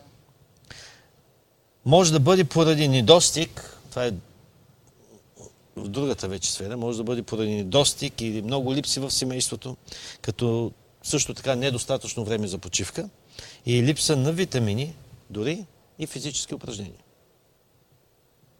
Аз си спомням един период в моя живот. Тъкмо се бях уволнил от казармата и нямах работа. Седях си по цял ден вкъщи. Приятелите ми ходят на работа, обаче аз нямам работа. Теб те гони с куката. По цял ден гледам телевизия, видео, това, пия кафе, иззъм навънка сам. И чак вечерта, когато всички запразнат 7-8, тогава излезам с някой да се видим. И по едно време, знаеш какво правих? След около 3 месеца правене на едно и също и не виждайки никакъв стимул и цел в живота си, отварях прозореца и крещях като ненормален от терасата на майка ми. за да може тази бомба отвътре да може да излъщо. Почна да става много раздразнителен, ставах много нервен. Така че всички тези неща могат да докарат стрес в живота ти. И причината за раздразняването в нашия живот е стреса. Той искаш да кажеш всъщност, че стреса може да се получи от всичко буквално. Да, отимаш, отнямаш от всичко. От незаетост. Ако не си, ако си прекалено заед, пак можеш. Ако си прекалено заед, ако си прекалено свободен, ако прекалено много почиваш, ако прекалено много работиш. И общо взето, ако не си внимателен. Общо взето от всичко можеш да стресираш. Затова трябва да имаш баланс в живота. Баланса е едно от най-важните неща в живота. Човек трябва да бъде балансиран. Така че много често ние сами си причиняваме всички тези неща на себе си и сами правим себе си раздразнителни. Така че идеята ми е, защо ви водя в тая насока? Защото ако ние разберем, че сами правим себе си раздразнителни, това означава, че можем сами да подобрим състоянието си, ако сме внимателни. Но ако ние не обръщаме внимание, и сега ще говорим след малко как може да го направим това, но ако ние не обръщаме внимание как да успокоим раздразнението в нас, това означава, тогава ни ще подобрим и много неща в нашия брак. Mm-hmm. И защото раздразнението фактически влошава климата на нашия брак, за което сами сме си виновни. Това се отразява не само на съпругата, това се отразява и на децата в къщи.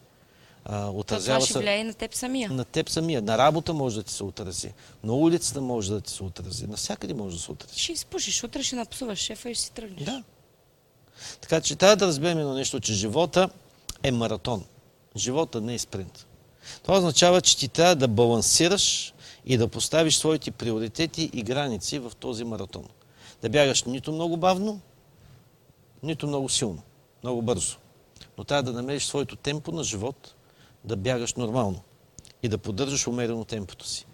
Един много уважан от мен Божи служител, той се казва Пастор Крис, ти си била на негови конференции, заедно сме ходили. Той беше споделил една своя история, че тялото му отвътре започва да се саморазрушава. Започва клетките му да умират, да се самоунищожават и не могат да му сложат диагноза. И така че той отишъл на направили му стотици прегледи, изследвания, бил при различни доктори, но просто не мога да му сложа диагноза, защо той просто така направо... Имунната му система направо се срива. И най-накрая след известно време той намерил един много възрастен доктор и докторът седнал да говори с него. Без никакви изследвания, само го попитал, кажи, момче, ти какво работиш? И... той казал, аз съм пастор.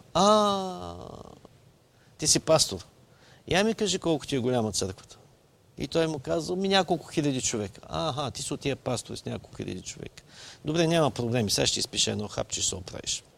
И той му написал една рецепта. Казал му, вземаш това хапче, прибираш се в къщи и повече не излизаш. Нито кола ще караш, нищо, пиш го и след няколко дена ще си добре. Така че той почнал да пие тези хапчета, обаче почнал да се унася и като са 4-5 дена цяла седмица... Приспивателно ли му е дал? Приспивателно му е дал. Но много силни, няколко. И он е като съзнал. Спал хубаво след една седмица, като си починал хубаво, става свещ, нищо му няма. Пак почнал. Проповядвал, работил за Господа. И след известно време, с няколко години, това пак дошло върху него. И той вика, сега пак ще отида при ония доктора. И отишъл при доктора и казал, докторе, виж всяко от нещата, пак станаха същите.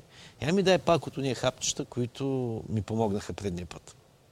И доктора му казал, пасторе, ще ти кажа нещо. Никакви хапчета повече няма ти дам. Те просто бяха преспивателни. Така, той не се усетил, че са били преспивателни. Така че трябва да намериш баланса, защото ти имаш голяма църква, много ангажиран и трябва да намериш баланса, да можеш и да си почиваш. Защото липсата на почивка в нашия живот може да докара до много сериозни проблеми. Не само физически в нашето тяло, но може да напрежение в емоциите ти, в раздразнението и така. Значи, пастор, аз ти предлагам тази рецепта да изпълниш и ти в най-скоро време. Значи ти, не знам дали разбрал, но имаш 50 000 онлайн църква. Нали? Плюс са 30 църкви от Бургаски регион, които не сме ги смятали. Колко са, но са поне едно от 2000 души. Кога ще се наспиш и ти не знам. Взимай това хапче, моля ти се. Съвет? Така и така го даваш на хората, поне да го дам и на теб. Да, бе, да, аз го правя. Не знам дали ти се усещаш, но ти проповядваш и на себе си. Така ли? Слушваш ли се в това, което си говориш? Еми, нали аз го пиша. Как ти го пишеш, ама за тебе отнася ли си? Или се за другите? Не бе, естествено, как? Като моя съпруг. То това за тебе се отнася, аз съм перфект. Как бе, не си почивам и с Иванка. От време на време взимам и се отдих. Скоро ходихме заедно с вас на около европейско пътуване, круизови, обиколихме половина Европа. 20 да, беше преди една година. Ми тая година пак ще отидем някъде. Пак ще отидем. Няма проблеми. Човек трябва да пътува. Има млада жена, трябва да се радвам. Това ми хареса. Ма и стара жена да има, пак да и се радва. Ми се радвам. Аз нямам стара, затова на младата. Да, да. Тя не е много млада, така изглежда просто. Не мога. Так му я похвали. Нямаш предвид това, нали? Сега тя може ли да ти се раздразни? Ти говорим за... Ти в момента я дразниш. Не може да се раздразни. Не може. Това е много готино така на предаванията, да дразни жена си и тя. В ефир пред толкова много хора не може да... Няма да се раздразни. След това не отговарям какво ще става, но поне за сега е добре. Красавчик!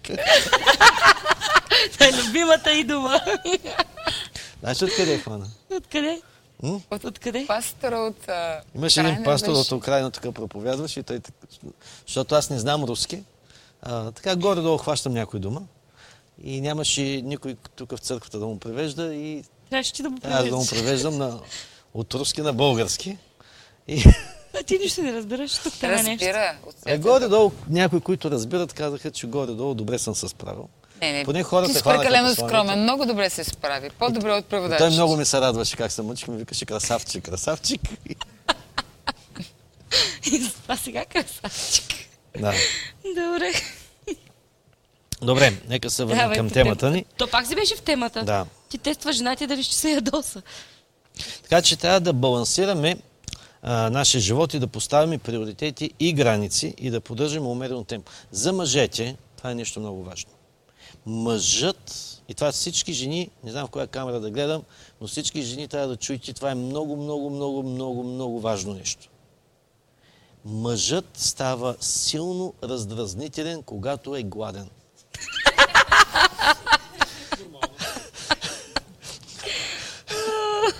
Затова старите, така да се каже, баби казва така, любовта на мъжа минава през кухнята. През корема. През корема. Да, де кухнята, корема. Много ми харесва думата корем на руски. Какво значи? Живот. Знаеш ли? Нали знаеш руски? Знам бе, живот. Така че ето, любовта на мъжа минава през живота. През живота. Човек се вдъхновява оттам. Имам един приятел от Израел, Даниела Розен се казва, и той разказва една история. Бил в една ромска махала и гледа една табела на една църква и отгоре пише слава на живота. Пак той е от руско потекло еврея, така че перфектно говори руски, английски, еврейски. Така, това е тая църква слава на корема. И, защото той не знае много български, но си мисли, че България, Русия са идентични думите. И по едно време каза, излезе един дякон, един грамаден дякон с един голям корем. Той каза, може би заради това. Разбрах. След него излезе от друг дякон, още по-голям от него. Той казва, със сигурност, затова така се казва. Защото явно тук обича да си хапват. И най-накрая излезе пастора, колкото двамата дякона. И той казва, това е причината. Тези хора гледат твоите проповеди, където постоянно говориш, че калориите сближават и тия хора не спират да се сближават. Точно така. Между другото, освен нали, че калориите сближават, да включим, нали, че и спорта може да сближи. Не да почнем да налагаме и това, защото... Калории, докъде ще да се спортува, да. Хубаво, много е хубаво да се спортува. И...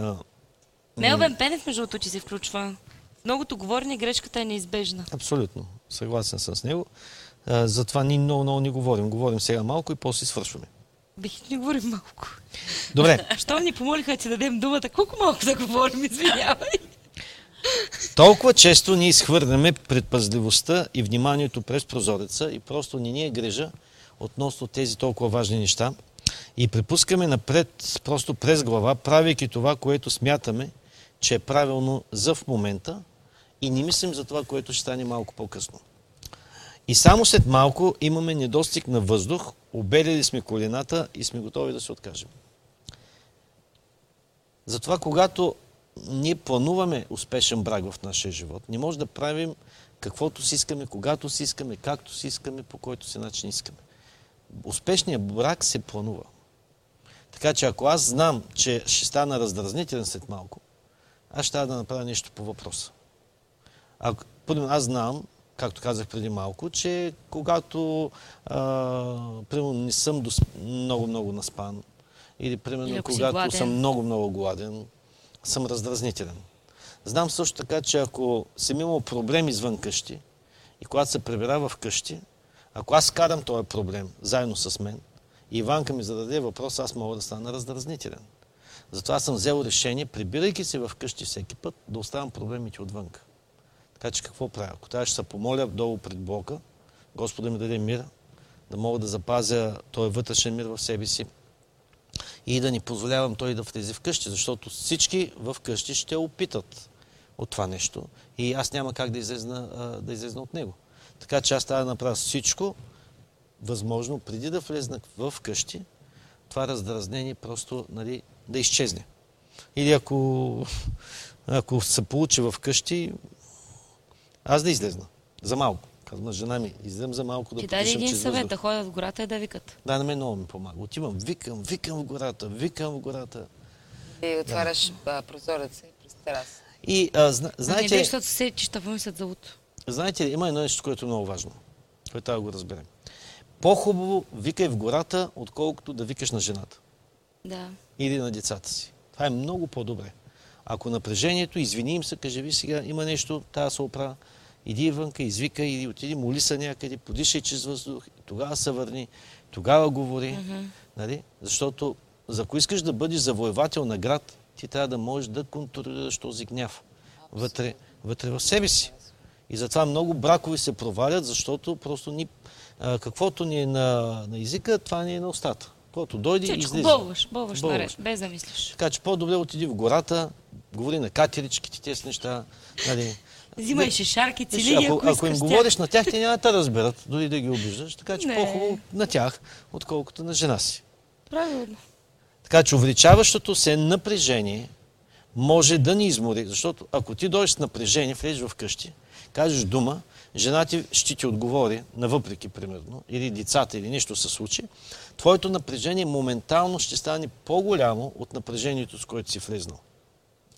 Да, ще ескалираш такова. Ще ескалира, ти пак ще кажеш нещо. Ако разбира се, жена ти или съответно мъжът ти не е прекалено умен да си замълчи. Да, но ако не си замълчи, някой път пък те мълчат, да не стане нещо и ти кажеш, какво мълчиш, ма? И това го има. И ти искаш да говориш, обаче тя... млъкни и жената не знае вече кога ти каже, защото ако каже нещо, аз съм имал такива проблеми с моята жена, като бяхме по-млади в брака. Тя ходеше в едно манастирско училище, не манастирско, монахинско. Няма, и ти също ходиш и там, и ти ме вкара в това монахинско училище. Няма значение такива подробности, която е вкарал. Важно, че си била вътре. Аз какво да направя, че съм красив и силно привлекателен? Това какво общо имаше с училището? Той ме привлякал и аз съм го последвала. Тя ще остави училище в България и много други неща остави. Кариера в Бразилия и други неща.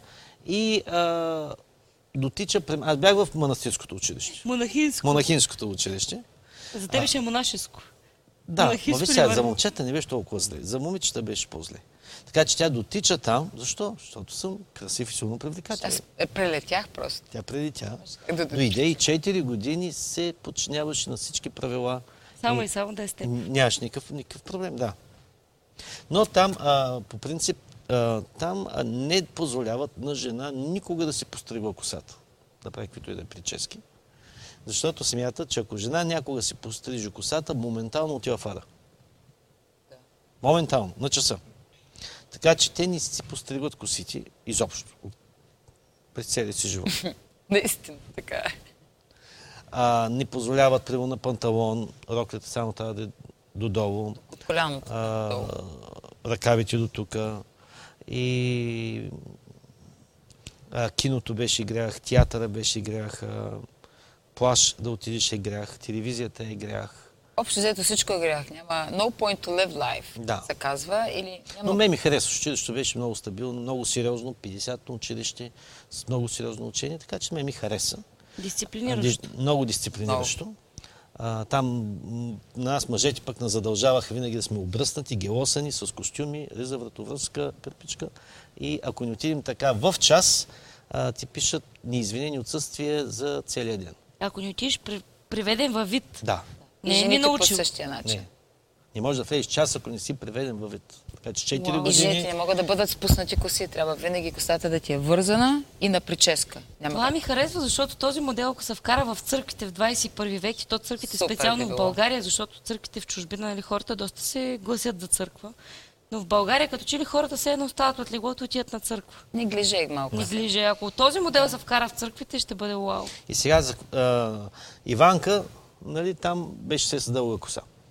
Но след като завършихме училището, тя даде малко по-така свободно. Ларш. И един ден реши да се пострижи късо. Малко по-дълга коса от моята в момента. От едното отиде на другото. Така че сега пострига много късо, много така яка прическа имаше. И по едно време се обръща към мен и ми каза, сега харесваш ли ме? И аз казвам, да, значи преди не ме харесваше. Облича се према в панталон или дънки. А сега харесваш ли ме? Аз казвам, да, много те харесвам. И тя казва, а значи преди не ме харесваш. И казвам, добре, преди те харесах, значи сега не ме харесваш. А защо едно трябва да изключва другото? Не знам. Не, той ми викаше моето братче. И казваше, че приличаш на майка си. Сега ме стряскаш, приличаш на майка си. А майка ти ходи с къса коса? Майка ми ходи с къса коса, да. Почти цял живот. Така че някой път е много трудно да угодиш на жена. Или едното, или другото. Пътре, на мъж е трудно да угодиш. Мен е много лесно. Закараме на ресторант и съм щастлив. Да се върнем на живота, викаш. Да. Библията може да ни помогне да избегнем нездравословния стрес. Много хора, които не четат Библията, имат голям проблем, защото не знаят как да го избегнат. Но Библията дава невероятни уроци за това как да избегнем нездравословния стрес, който не е здравословен за нас. Има здравословен стрес, който ни поддържа будни, който ни дава така да имаме мотивация в нашия живот, тонус. Такъв стрес е хубав. В принцип, аз съм такъв човек, че ако ме оставиш, примерно да проповядвам един път седмицата, аз почвам да умирам. Нямам никакво желание нищо да правя. Но ако примерно всеки ден трябва да проповядвам, тогава аз просто чувствам живот в себе си. Чувствам енергия в себе си. Просто чувствам как Святия Дух много силно започва да работи в живота ми. Но когато темпото почвам да го намалям, или пък се окаже, че един път в месеца трябва да проповядвам или да правя нещо свързано с църквата, ами аз направо заминавам. Затова, за да мога да държа себе си в тонус, аз трябва постоянно да служа. Затова ти правим тия лайфове по 4 часа, да те държим в тонус. Се чувства импотент. Значи, има още един смисъл от тия лайфове, да държим пастора в тонус. Амин, Бога благослови за това. И насърчена. Правилно, защото виж сега, той е като с чашата. Примера с чашата. Господ ти я дал, приливаш. Трябва да почнеш да даваш, защото няма какво ти даде ново. Абсолютно, ако ти се тъпчеш на едно и също място, няма какво ново да получиш. За да може тя... Библията ни учи на любов. Защото хората нищо не знаят относно любовта. Повече хора влизат в брак и за тях любовта е, тя е като тая животинската, светската любов. Но тя е тотално различна от Божията любов. И проблема дори в християнските семейства е, че те практикуват светската любов, а не библейската любов. И ако ти не четеш Библията, ако ти не разбираш Библията, ти няма как да бъдеш научен на агапе любовта, и която трябва да те ръководи в твоите взаимоотношения. Значи, човешката любов, ако ти ме обичаш, аз те обичам, ако ти си добре ако си добър към мен, ако се грижиш за мен, ако ми събуваш чорапите, ако ми миеш краката, и ако ми правиш масаж, и ако така... И всичко това, на мен да ми е добре. Аз те обичам. Но това не е библейската любов. И затова, когато хората не разбират каква е библейската любов, те започват да преживяват много сериозни травми в техния семейен християнски живот. Нека да отидем. Така че да не бъдем въвлечени в празни и необходими аргументи. Колосяни, 3 глава, от 12 до 14 стих ни дава нещо уникално, ако можем да го разберем. Ще го обясним така, че да го разберем. Да. Значи там се казва и така. И така, като Божии избрани, святи и възлюбени, облечете се с милосърдие. Това много му задачи, когато го четох за първи път този стих. Първият въпрос, когато чета този стих, и така се прави анализ много пъти на Словото, е Колосяни. Апостол Павел е автор на Колосяни. До кого пише Павел Колосяните? Посланието към Колосяните. Вярващи или невярващи? Вярващи. Вярващи, защото невярващи нямаше го прочитат. Абсолютно. Добре. За тях Павел никой няма авторитет за да го четат. Значи той пише на църквата в Колос. Mm-hmm. Така че той пише на вярващи. Значи ако ти приемеш Исус като Господ, започнеш да ходиш на църква, може би имаш водно кръщение, дори духовно кръщение, няма гаранция, че ти си облякан. Защото ако ти бяха облякани, Павел нямаше да им каже да се облекат. Така че той пише на вярващи, които може би знаят как да се молят, вярващи, които четат Библията, вярващи, които ходят на църква, вярващи, които са кръстени, вярващи, които взимат Господна трапеза, вярващи, които може би са от дълги години в църква. Той пише на тях и им казва: и така, като Божии избрани и святи и възлюбени, той не отрича, че са възлюбени от Бога и че са святи от Бога, той казва: облечете се с милосърдие. Сега, на кое е това действие? Не можеш ли, примерно, Павел сега да каже: вижте, колосяни, съблякани сте, затова сега коленичете и се молете Святия Дух да ви обличе с милосърдие. Какво означава това? На кой е отговорността за обличането с милосърдие? На Святия Дух или на мен? Така написано е лично твоя отговорност. Значи моя отговорност. Значи ако аз не съм облякан с милосърдие, дяволът не ми е виновен. И дяволът не ми е виновен. И Святия Дух не е виновен. Аз съм виновен. Добре, нека да четем. Това трябва да го разберем, че тук този стих, отговорността за обличането с милосърдие е моя.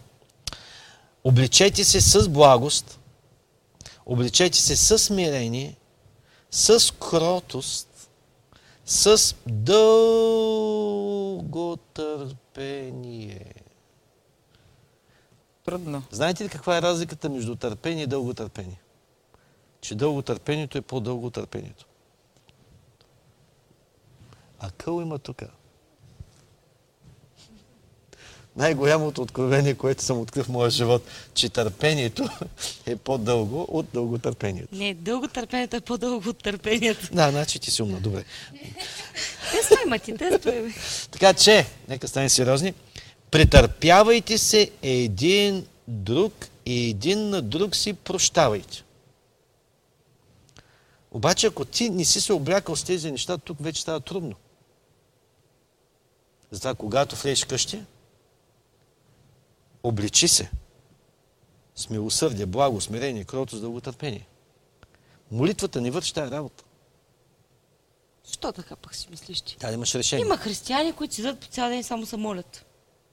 Що мислиш, че молитвата не върши така работа? Аз всякът го каза. Защото ако вършеше, тук Павел щеше да каже: молете се да се обличете в дълготърпение. Но той казва: като Божии възлюбени, обличете се в милосърдие и в благо, смирение, кротост, дълготърпение. Това е твоята отговорност. Добре? После ще питам още два въпроса вече стоят. Претърпявайте се един друг и един на друг си прощавайте. Тук е много интересно да отбележим нещо много важно.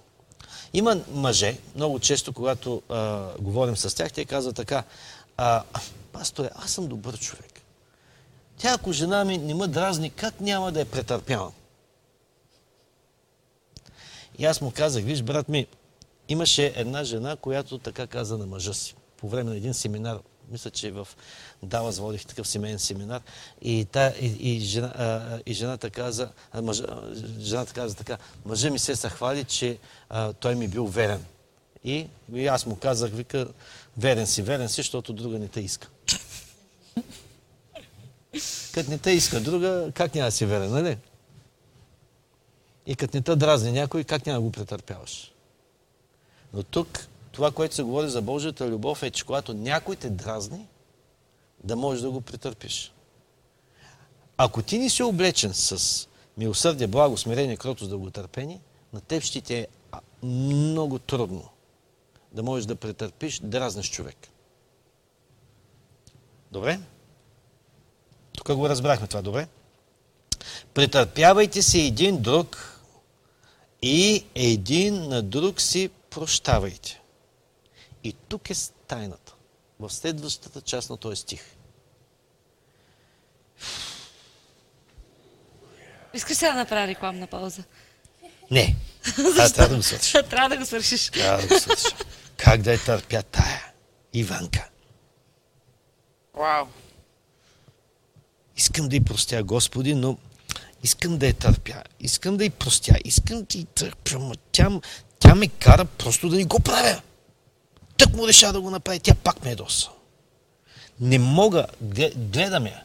И се опитвам да мога да намеря поне нещичко в нея, което да се заслужава да й простя. И не виждам. И тук започва този стих. Ако някой има оплакване против някого от другиго, както Господ е простил на вас, така прощавайте и вие. Значи искаш да кажеш, че сега аз не трябва да прощавам на Иванка, защото Иванка заслужава да й простя, но аз трябва да простя на Иванка, защото Бог е простил на мен. Точно така. Прецакан си. А когато Бог прости на мен, аз заслужавах ли? Не, разбира се. Защо има хора, които се мислят за много праведни? Да, заслужавало. Какво правиш в такава ситуация? Има хора, които не виждат грешката в себе си. Този, който не може да види грешката, не може да познае благодата на Бога. Ако не може да познае благодата на Бога, няма да види царството на Бога. Всичко е много свързано, като гледам. Така че, ако ти не разбереш, че имаш нужда от тая благодат, тя няма да дойде при теб. Ти разчиташ на твоята собствена и тя ще закара само долу. И затова тази себеправедност твоя, тя ще унищожи не само бъдещия ти живот във вечността, но тя ще унищожи сегашния ти живот заедно с всички хора, които са около теб. И тук става им още по-интересно. А над всичко, не знам, ако някой... Пиши кога да направим пауза на най-интересното. Ако някой разбира... Добре, тук спрем. Само искам да кажа, че ако някой трябва да дава Нобелова награда на някой за този, който е разбрал ключовите за съвършената любов и за успешен брак. Не говорим сравнение между Бог и човек, говорим за човек. Това е апостол Павел. Само в тези няколко стиха той дава нещо феноменално, разкрито му от Святия Дух. Което ако повечето невярващи и вярващи го разберат, техният живот във всички аспекти ще бъде трансформиран. Аз малко ще продължим с останалото. Искаш ли, имам един въпрос, първо да зададем него. Мелбен Пенев, може ли да се каже, че когато има проблем с сблъсъци и раздразнения, партньорите се учат на Божията безусловна любов?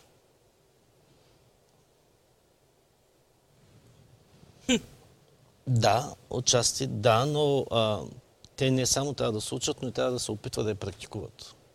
Защото много хора говорят за Божията безусловна любов, но тя ни е дадена за пример, който ние трябва да практикуваме помежду си. Защото, да? Да, но не мисля, че конфликтите и сблъсъците са точната мерителна единица за Божията любов. Не, те не са... В тях, в бурята ти можеш да изградиш характера. Може да изградиш характера, но не е поощрително, да кажеш, и хубаво, че се случват тези неща. Да. Значи, ако те се случват, това означава, че ти не практикуваш тази любов. Mm-hmm. Така че не е необходимо, защото ви докато се научите, може да се изтребите най-накрая и нищо да ни остане. И това го има. Затова апостол Павел ни говори, така ще прочета стиха от началото, за Да, за тези, които сега се включват. В Колосяни 3, 12, 14 и така, като Божии избрани и святи възлюбени, обличете се. Или тук той казва, че щом сме такива, ни трябва да се обличаме. Ако не се обличаме... Няма как Святия Дух сам да не обличе. Да, и има проблем с изборът. Той казва, като и така, като Божии, той казва, и след като сте Божии избрани, и сте святи, и сте възлюбени, затова обличете се. След като претендирате, затова обличете се. Обличете се с милосърдие, благо, смирение, кротост, дълготърпение. Претърпявайте се един друг и един на друг си прощавайте.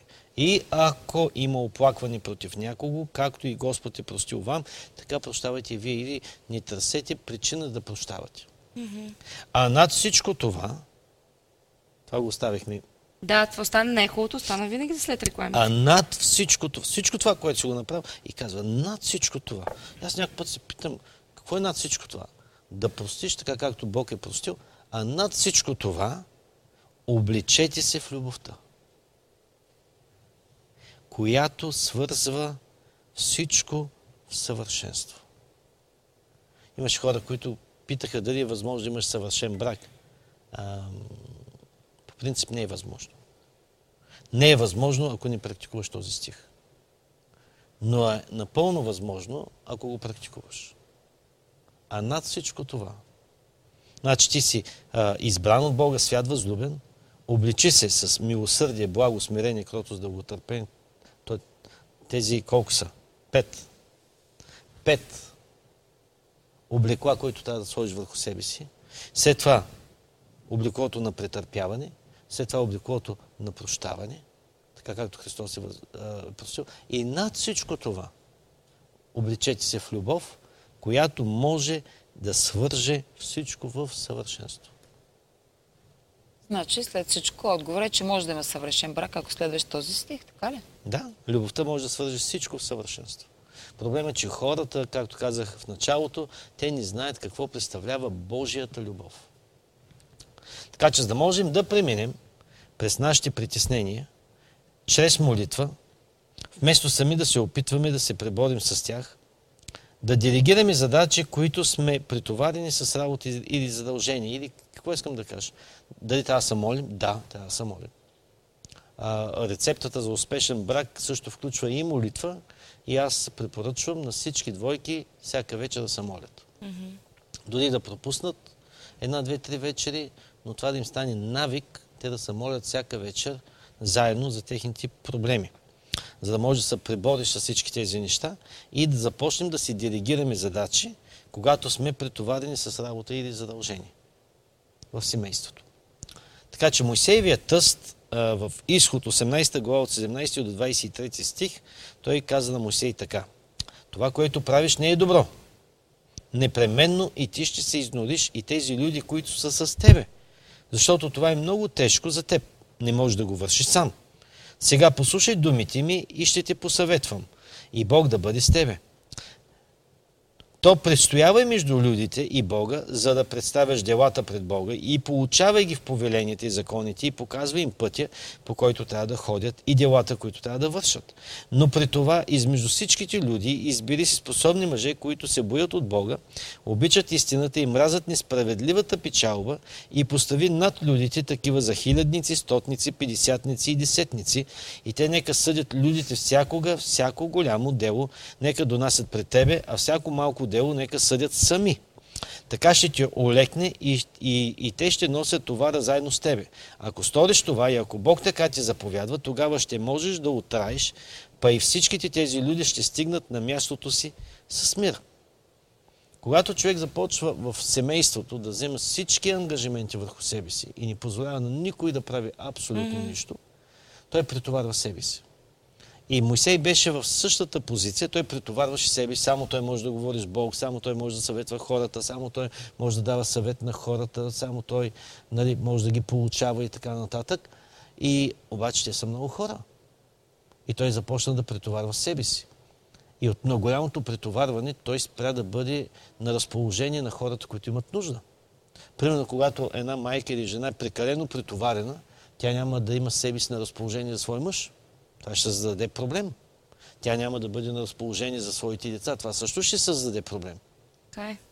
Така че това нещо трябва да бъде балансирано в семейството и много от ангажиментите трябва да бъдат преразпределени.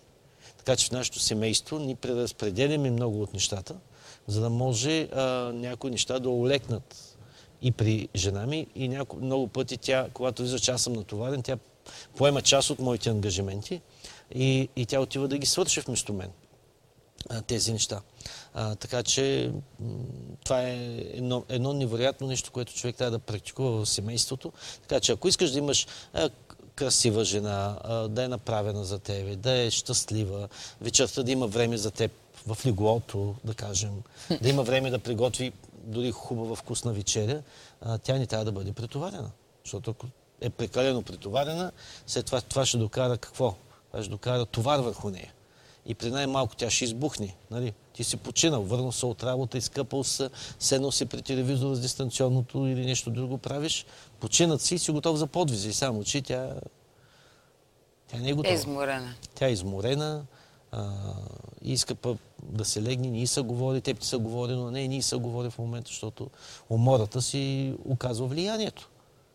И именно това е нещо, което много, много е важно да разберем и че трябва да избегнем презадоволяването. Притча 25 глава 16 стих казва така: намерил ли си мед, яж само колкото ти е нужно, да не би да се преситиш от него и да го повърнеш. Така че с презадоволяването... Трех, че интересен стих. Това между другото, защото нали, говорихме преди малко за диети и един от съветите да откажеш дадена храна е точно този. И яж до толкова, че да ти се повръща вече от тази храна. Рязко спираш да искаш да ядеш от нея. А то било в Библията. Да, преди 1000 години. Значи ето и диетолозите се учат от Библията. Всички. Така че всяко едно нещо, което е презадоволяване в семейството, стига довежда до проблеми. Също така ни потиква да вземем почивка един ден в седмицата за поклонение пред Господа. Много хора не го правят това нещо и това създава проблем. И някак те искат Бог да ги благослови. Те искат Бог да оправи бракът им. Те искат Бог да направи всичко това в техния живот. Задължително ли този ден да бъде примерно неделя? Понеже много хора се заяждат, че всъщност това е съботния ден. Малко смесваме темата, но... Ако мислиш, само накратко, да, няма да го разглеждаме. Аз имам една проповед, не знам, може би е в Ютуб или някъде другаде. Мисля, че още не си е качил, но беше наистина уникална, беше издадена на диск, но не си е сложил в Ютуб, понеже всички питат постоянно. Значи, проповядваме. Но...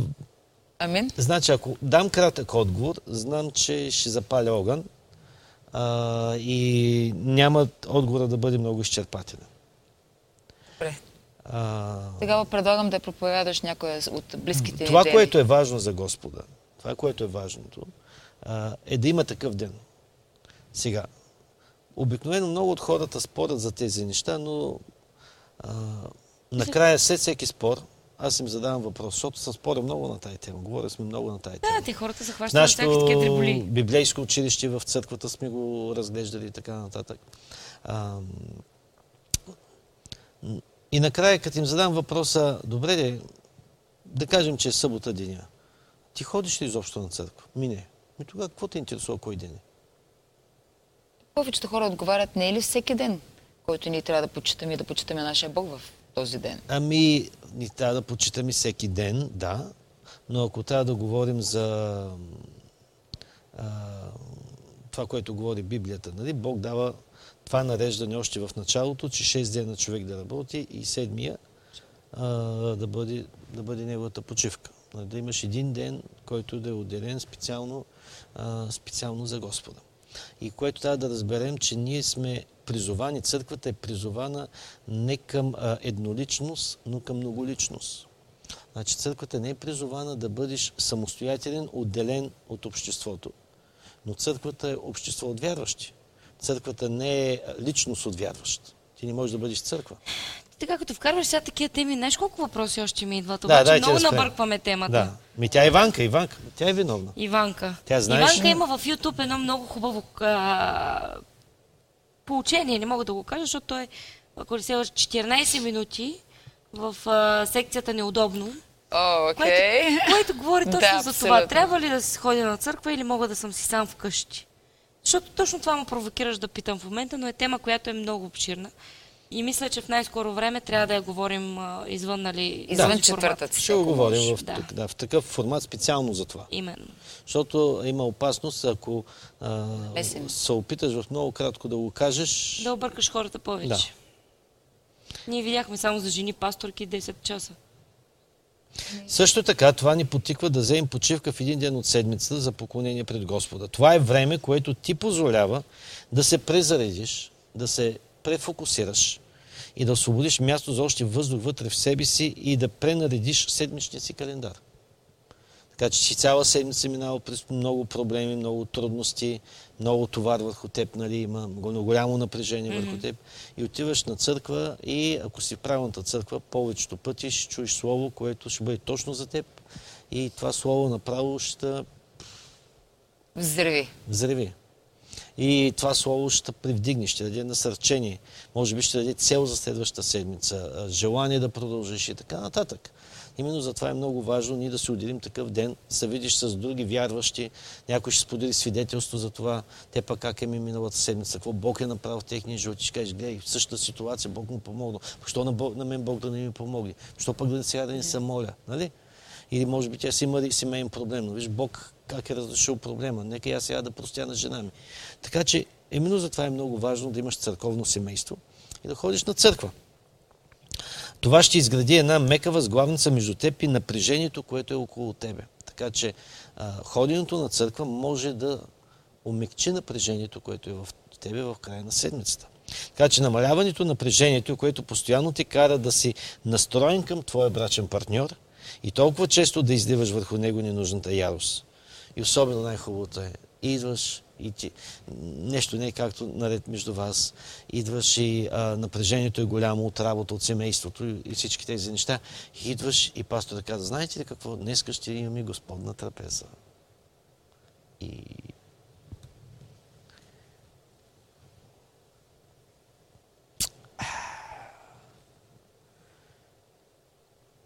И сега какво? Трябва да и простя. Ще взема Господна трапеза. Ако не взема, всички ще ме видят.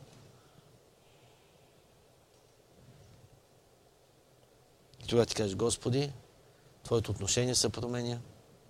Ти вземаш си прошка. Изведнъж проблема, който можеше да остане още една-две седмици във вашия живот, изведнъж се разрешава. Само заради това нещо. Защото ти знаеш какво е Господната трапеза. Ти знаеш пред кого стоиш. Ти вземаш решение да й простиш така, както Бог е простил на тебе. Ти ако мислиш, че Господната трапеза толкова дисциплинира, що няма на всяка служба? Знаеш колко бързо ще се прорешат проблемите? Няма кой толкова. Не, това е много дълга тема. Да. Така, че... Но има и още по-дълбока причина, защо толкова често ставаме яростни. Така че сега ще се спрем на няколко неща. Първото нещо, това е себелюбие. Да бъдеш влюбен в себе си. Когато... Ние първо говорихме за стреса, той може да те раздразни. Сега себелюбието може да те дразни, така ли? Да. Когато ти си яростен, главният проблем е проблем в сърцето. Нека да ви покажа нещо. Матей 12 глава 34 стих. Там се казва, как можахте да говорите добро, като сте зли? Защото онова, което припълва сърцето, говорят и устата. Някои хора са като лимони. Когато животът започва да ги изтисква, те пускат само киселина. Други са като прасковка. Аз винаги казвам, че жена ми е лимон. Аз съм прасковката. Значи обичаш да пиеш лимонада, така ли? Тя повече от нея. Да не си себецентриците също. Те говориш за себецентризъм. Аз обичам много праскови. Прасковата, дори да е под натиск, тя пуска сладък сос. Нектар. Затова препоръчвам на всички да бъдат като прасковите. Ако сте станали лимони, подайте си молба към агрономията да станете прасковка. Към агрономията. Лесно се раздразняваш и това, лесно да се раздразняваш, това е индикатор за скрита област на себелюбие. Твоята чест е засегната, твоето аз е засегнато, изложил те е някой, наранил те е някой. Така че тук е проблема в твоето аз. Или може би има несигурност в тебе, а именно там любовта трябва да управлява. Но себелюбието носи със себе си много други елементи. Следващото нещо, което може би ще ви изненада, това е страст. Идва в резултат на това, че не си благодарен от това, което имаш. Много жени и много мъже имат проблем в тази област. Те спират да бъдат благодарни на това, което имат. И когато спреш да си благодарен на това, което имаш, започваш да търсиш нещо друго или търсиш нещо ново. Но ако ти си благодарен на това, което имаш, ти не търсиш. Примерно, ако ти... Аз много ми си харесвам, примерно, телефона, аз в момента не търся друг телефон, защото съм благодарен на това, което имам. Mm-hmm. Когато спреш да бъдеш благодарен на това, което имаш, тогава ти започваш да търсиш нещо към друго, към което ти да си благодарен. Така че да си неблагодарен от това, което имаш и пожелаваш нещо друго, можеш да изгориш от страст за нещо, което нямаш и знаеш, че е забранено. Така че ние трябва да изграждаме на себе си благодарност към това, което имаме. Това беше проблема на Ева. Тя знаеше, че не може да има този плод, който Бог и каза да няма. То оттам, нали, тръгна приказката и забранения плод е най-сладък. Много, много пъти проблем в семейството, особено когато имат кредитни карти. Може би по-нататък ще говорим за бюджет и финанси в семейството, които също докара до проблем. Да, това ще е много важна тема. Ако ти не можеш да се контролираш, защото искам да имам това нещо, искам да имам това нещо. Примерно при англоафриканците в Америка, американо-африканците, така да се каже, в Америка, техният проблем е, че те нямат пари, но те искат да имат най-новият шифт маратонки, който излезе на пазара. В момента? В момента. Те ще отидат, ще теглят кредит, за могат да го имат. Защото искат да имат най-новото. Не ги интересува, че по-късно няма да има нищо на масата, но те искат просто да го имат. И само 2 месеца дали по-късно? Дали имат нужда? Или не? Има, вече на намаление. И затова аз винаги чакам намаленията. И най-хубавите намаления намирам в молове, където има концентрация на чернокожо население в Америка. Живяхме в един щат, Мисисипи, Джаксън, близо 90% чернокожи. И имаше мол за белите и мол за черните. Така беше концентриран. И най-големите намаления беше в мола на черните. Защото докато отидеш, те са изкупили една голяма част от стоката, която тя намаление пада на 75%, после на още 50%. И няма кой да я купиш, защото всички вече имат. Те имат пари. И тогава Валентин отива, цак. И имало случай, съм си купувал кожено яки, шуба. Много хубава. На Маркова, примерно на Ралф Лорен или на Пол. От $2000 за $80. Иха. И тук някой каза, амин на българските намаления и те да са такива. Не. За съжаление, тук от $2000 на намаление ти е 2500. Да, проблема е, че всички чакат намаленията. Но то няма такива, реално намаление няма. А пак там чернокожите си похарчили всичките пари преди това. Дали? И сега няма кой да пазари в магазините. Така. Добре. Когато сърцето ти се изпълни със страст, лесно се подвежда и лесно се разгневява. Особено когато искаш много искаш да имаш нещо. И когато не можеш да го имаш и трябва да вземеш нещо друго, това нещо направо те вбесява. Ако си спомняш, ти цитира този филм Изпитан часовник. Това беше проблема в тях. Той много искаш тая яхта. О, да. Имаш ли нужда от нея? Не. Никаква. Но много искаш и това стана централен проблем в тяхното семейство, защото всъщност неговата съпруга имаше нужда от нещо съвсем друго. Да се помогне на нейната майка, да може, понеже беше инвалид, да може да има малко по-комфортно, да имат инвалиден стол, с който да я предвижват. И специално легло, в което тя да може да се движи.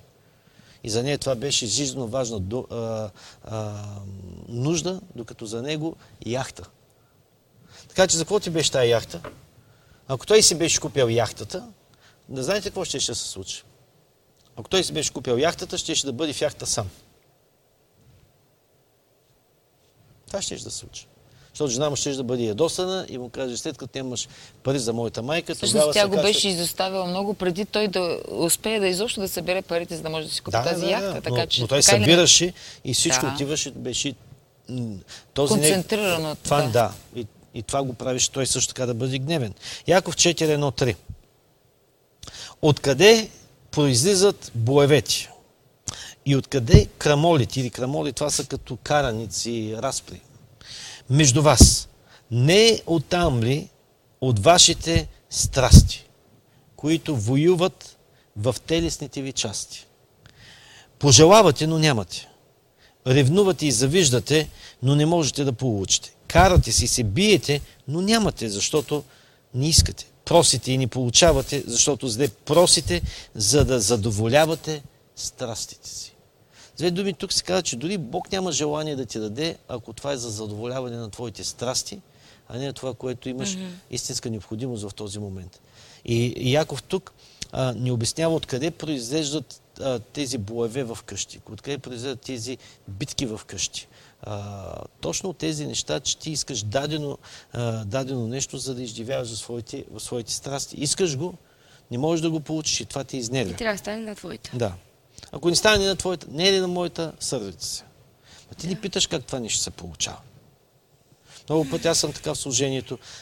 Някой служител иска дадено нещо да се случи. Иска комфорт в църквата или имаме мисионерски църкви, те пък искат тяхната църква да се случи.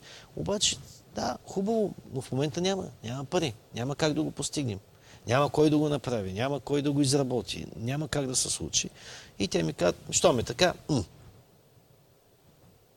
Ми не става така. Питаш ме, аз как трябва да го направя това нещо? И това е в семейството. Жената може да се разсърди.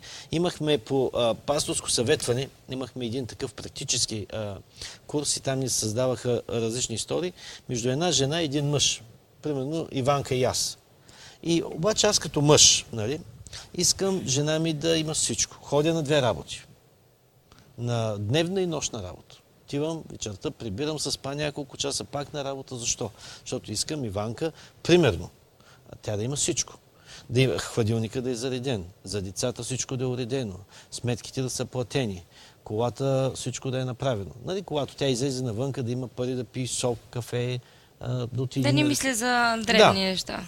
И тя да се чувства спокойно, комфортно. И аз чувствам любовта по такъв начин. Обаче, за да я осигуря този вид любов, който аз искам да й дам, тя не може да ме вижда.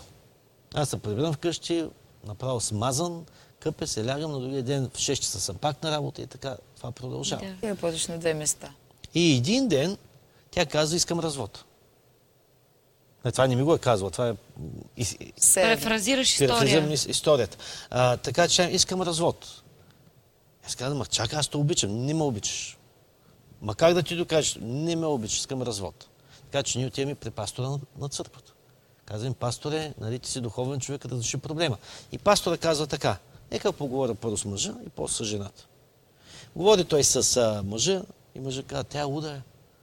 Аз се капвам от работа. Какво ли ни права? За да мога да я осигуря бъдеще, за да мога да я осигуря дом, да мога да я осигуря това и онова. Тя се е доволна. Се е доволна. И пасторът казал, добре, обичаш. Ма как? Че аз ако не обичам, ще работя ли тия две работи? Пасторът казал, добре, нека поговоря с нея. Поговорил там с жената. И жената казва, той не ме обича, той се няма време за мен, той се е уморен и така нататък. И пасторът казал на жената, виж сега какво да ти кажа. Какво искаш? Искаш, когато отидеш в магазина, да гледаш намаленията и купоните, да избираш най-елементарното и най-ефтиното, да намалиш бюджета, да започнеш да задоволяваш с по-малко и много пъти, когато отидеш в мола, просто да гледаш витрините и да си отиваш без да си купила нищо. И мъжът, когато се прибереш да е близко до тебе, да е отпочинат, да му се радваш, да имате добри семейни взаимоотношения. И искаш той да не се прибира, а пък ти, където искаш. И жената казва, напротив, съгласна съм да намалим бюджета, съгласна съм да започна да се задоволявам с по-малко, но само и само мъжа ми да бъде заедно с мен. Тогава пастора ги събрал двамата, изяснил им кой как разбира любовта, мъжа напуснал едната работа, започнали да стават по-економично да живеят, но те успели да запазят брака си. Така, всички искаме да намерим някой, който без да работи, да докара много пари вкъщи. Но това е трябвало тя да го направи, когато е избирала умно. И аз имам една фраза, избирай умно да живееш... За да не умираш трудно. За да не умираш трудно. Но знаеш, че хората, които имат пари, те работят много за тези пари. Естествено, така че винаги... Човек трябва да направи тази опасност, за да не могат да бъдат заедно. Така че някой път човек трябва да се задоволи с по-малко. за да може да... Ами, всъщност те трябва да си изяснят какво искат. Искат да прекарват повече време заедно или искат повече да работят, за да могат повече неща да се позволяват. Другия елемент е горчевина. Идва в резултат, когато ние отговорим или се защитим относно някаква критика или присъда срещу нас и отказвайки се да се справим с гнева, който се надига вътре в нас. Така че вгорченият човек, който не се умее да се справи с надигащия се в него гняв, започва да изпуска кисел сок от себе си, когато той е провокиран. Така че той трябва да може да се справи с горчевината. Ако горчевината остане в чашата, после колкото и сладък сок да слагаш, той пак е горчев. Затова горчивата чаша трябва да бъде измита много добре, горчевината трябва да излезе, за да можеш да сложиш, за да можеш това да оправи целият проблем. Ако човек е вгорчен и той проблем не е разрешен, това ще създаде проблеми. Затова трябва да се говори. Мъже и жената седнат си поговорят, да изчистят това нещо и да продължат от тук нататък. Ако те го оставят това нещо да продължава, това нещо ще разви много силни проблеми. И преди да преминем в следващата точка, имам един стих тук, който казва Ефесяни 4 глава, 31 стих, говори относно огорчението. И тук се казва, всяко огорчение и ярост, гняв, вик или крясъци, хула, заедно с всякаква злоба да се махне от вас. Не може да остава. Трябва да намериш начин това да се махне. Дали ще постиш, дали ще се молиш, дали ще търсиш съвет, дали каквото и да е. Това нещо трябва да се махне от теб. Всяко огорчение, ярост, гняв, вик, хула, заедно с всякаква злоба да се махне от вас. И тук апостолът го казва категорично, без да ти дава въпрос на избор. Защото ако ти не махнеш тези неща, каквото и да се опитваш да изграждаш от тук нататък своя брак, върху огорчение, ярост, гняв, вик и хула, ти не можеш да изградиш качествен брак в твоя живот, докато тези неща не се научиш да ги махаш. Спираме за пауза или продължавам? Не, аз се замислих, защото днес говорим на темата, че любовта не е раздразнителна. И че тя самата не се дразни. И ти каза за стреса, че може да е повод да се дразните. Себелюбието, страстта, сега горчивината. И седя и си разсъждавам, че всъщност това са неща, които не са само за брака.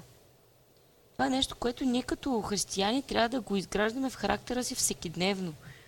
Защото ти можеш да си под стрес и да си го изкараш на някой в църквата. Да. Можеш да дойдеш и да направиш дивия скандал на пастора и да си мислиш, че си много велик. Или пък някой не ти казал добър ден на влизане в църквата и ти вече си му толкова сърдит, че... Газиран си. Да. И на работа. Днеска може да изгонят от работа. За казвам го на църквата, защото нали все пак сме в християнска тематика. Да. Нали, но ти трябва да умееш да контролираш емоциите, защото всичко това са емоции. Ти поради емоциите си горчив, себелюбив. Айде да сеем малко хората, ще ви кажа един виц. Да, защото много сериозно стана, аз много да се замислям. А имаш още много от темата. Значи той е един виц, който е в същата тематика. Имал един човек, корабокрушенец, попаднал на един остров, безлюден. На острова даже нямало и животни, нито едно животно. Безлюден остров. И след известно време го намират. И когато го намират, виждат на острова три къщи. Три сгради. И те го прибират човека, но го питат, бе, я кажи ни, защо има три сгради? Колко хора имаш на тая? Колко хора живеят там? И той казва, никой вика, само аз. Ми животни? Няма, само аз. Що има три къщи? Ще ви кажа. Първата къща е къщата, в която живея. И втората е църквата, в която ходя. Третата, тук много ме ядосаха и си направих нова. Много ме ядосаха от първата църква и ти втора църква, така ли? Също сме проблема с него. А, той е сам. Да, това симулирам. Значи много пъти хора, които дори напускат църква, защото се ядосаха на някои идеи и какво. Проблема не е в хората, които са ги ядосали. Проблема е в тях. Значи това означава, че те като отидат в следващата църква, проблема си остава в тях и те си отиват с проблема. Докато някой не ги ядоса, да. Нали? И пак наново. Тоест не решаваш проблема, когато бягаш от него. Да. То това е основното. Защото там също ще има някой, който е ядоса. Ама няма как. Той Господ нарочно ти праща такива да те дразне, докато не изградиш характера. Да, но това, не е ли това един изпит, който Бог ти дава, който ти трябва да вземеш, и ако ти не го вземеш, отново се проваляш и отново, докато не го вземеш. Ако ти не си вземеш тези изпити, можеш да пропуснеш небето. Това е задължително. Но този изпит, ако не го вземеш, нали, докато ти е определено това време на земята, това означава, че всеки път той, когато дойде, ти се проваляш и отново и отново. Може да се пресиш първа, втора, трета, пета църква и отново проблема в теб. Какво правиш? Как тогава виждаш, че имаш проблем? А всъщност не разбираш, че имаш проблем. Защото това се случва постоянно. Ние като пастори виждаме това в църквата постоянно. Виждаме хора, които се ядосват, напускат, идват други и пак така. И после става едно такова завъртане. Най-големият проблем е огорчението. Добре. Огорчение, гняв, завист, завиждаш. Ревност, съревнование и конкуренция. Всички тези неща, за които Павел говори. Да. Ма то има хубава конкуренция. Градивна. Какво ще стане, ако всички се преварваме да спасяваме души? Ами ще кажа на тези думи. Аз бях на Марс, извънземни да спасяваме. Бях на такава църква, имаше състезание. Всъщност, като говориш, беше в една такава църква, ние тримата бяхме. Напомняш това награждаването, кой... Пак при пастор Крис. Пастор Крис. Имаше една жена, която беше за 7 седмици докарала до покаяние 778 човека. Тя също спечели най-голямата награда. Имаше награди със сърце. Имаха състезания, накратко да го кажем, че за 7 седмици трябваше да довлекат до Христос най-много. Да. Това е невероятно. Мисля, че време е да го включим. На ден това са 20... И тя не е ползвала отпуска, докато е ходила на работа. Да. Да отбележим, че тя е работила в 8 часа. Тя работи в администрацията в общината в Йоханесбург. Има, извинявай, че го кажа, има пастори, които за целия си живот служили не докарват толкова хора до Христос. Да. И това е много жалко. Да продължаваме. Алчност. Алчността ще за повече пари и притежание ще те изпълни с незадоволими желания и ще те доведе до унищожение. Тази алчност да имаш повече, разрушава в голяма част семействата. Защото, както казах, той е пример, това, че имаш две работи и се скъсваш от работа, пък нямаш време да бъдеш с жена си, с децата си, това не е решение на проблема. Защото тази алчност, още една къща да купим, това да направим, това да направим, кариера, нека тук да стигна, ма сега нека стана партньор във фирмата, ма нека сега това да стане. И в тази си алчност да стигаш, дори ти вече толкова имаш, че може да го похарчиш, но пак не ти стига, още искаш. Ти в самото си това увличане унищожаваш живота си. И накрая, когато се обърнеш, ти гледаш зад себе си, няма никой. Децата не те искат, жена ти вече е изтинала към теб и имаш пари, но няма какво да ги правиш. Да, ти обаче намесваш една такава тема, която пък е свързана с развитието. Защото така казваш, че... Баланса просто трябва да се търси, защото така казано излиза, че ти не трябва да се стремиш да имаш нищо повече от това, което ти е необходимо. Не съм казал такова нещо. Ама така прозвуча. Заведнага правя... Корекция. Не корекция, ми обяснени. Дали това искаш да кажеш или не, защото тогава... така казано значи, че не трябва да имаш амбиции, не трябва да имаш цели. Абсолютно не. Работиш си от 9 до 5, прибираш се, имаш си времето за семейството, вадиш колкото да имаш храна на масата. Значи, виж сега, не можеш да имаш много неща наведнъж. Няма как, абсолютно. Да. И за мен е много... Тогава по-хубаво ги освободи хората и ти си изграждай кариерата, защото тия хора се мъчат в това време. Примерно, да кажем сега. Аз искам да имам някаква мащабна кариера. Обаче тая кариера поглъща от 70 часа на седмица до 80 на седмица. Тивам, работя всеки ден по 13-14 часа, нямам време, прибирам се, няма събота за мен, няма неделя, постоянно пътувания. И какво? Жена ми седи вкъщи, гледа децата, аз нямам време за нея. Дал съм една кредитна карта, тя да си харчи. И хубаво, аз изграждам кариера от едно повишение към второ, към трето, четвърто, пето, шесто, нали? Обаче тя няма. Унищожавам ли нейния живот? Да. Значи, ако аз искам ако това е моята цел, поне да освободя някой човек, той да си живее щастлив живота. Защото тя няма щастлив живот. Как има тя щастлив живот, като тя не е човека, който обича? Защото в момента аз съм обикнал нещо друго, аз съм обикнал кариерата си повече от това. Така че, когато човек иска да има щастливо семейство, той трябва да балансира дадените неща в това семейство. Mm-hmm. И въпреки всичко трябва да се развива и да преследва, нали? И трябва да се развива и да преследва. Аз съм решил този проблем в нашия брак много лесно, като съм въвлякал жена ми във всичко, което аз правя. Така че когато ние ходим някъде, ние ходим заедно. Така че на нея това нещо ни пречи. Ако аз съм много зает, на нея ни пречи, защото тя е с мен. И тя има същите цели, които аз имам. Ама не всеки може да вземе партньора си в бизнеса. Искам да ти кажа, че има цена, която се плаща. Аз съм инвестирал в Иванка, за да може това да се случи. Това не е станало на самотек. Да, то е ясно, но кое би препоръчал на хората? Да работят с партньора си или всеки си знае неговата работа? Защото има хора, които казват, че не е здравословно да работиш с съпруга си или с съпругата, защото ще се ядосвате повече, ще си втръснете, няма да имате това време спокойствие. Има места, където не взимат на работа двама човека, които са от едно семейство, да работят заедно. Значи ние сме работили в говоря, нали, извън църквата, почти винаги заедно с Иванка. И никога не е имало скандал между нас на работа, нито после в къщи. Никога. Даже нашите шефови са били изумени. Винаги са предпочитали ние да работим. Изумени от това, нали? Защото мъж и жена на едно място да работят много пъти. Това е скандал. Но именно това е любовта. Да можеш да претърпяваш другия. Ако един мъж разбира какво Христос иска от него, аз трябва да издигам жена ми. Нали? Аз трябва да й помагам. Библията ни казва, че тя е по-слаб със съд. Тя е мой партньор в живота. Тогава аз не виждам нищо лошо в това. Даже е поощрително. Чуйте какво казва 1 Тимотей 6 глава от 9 до 10 стих.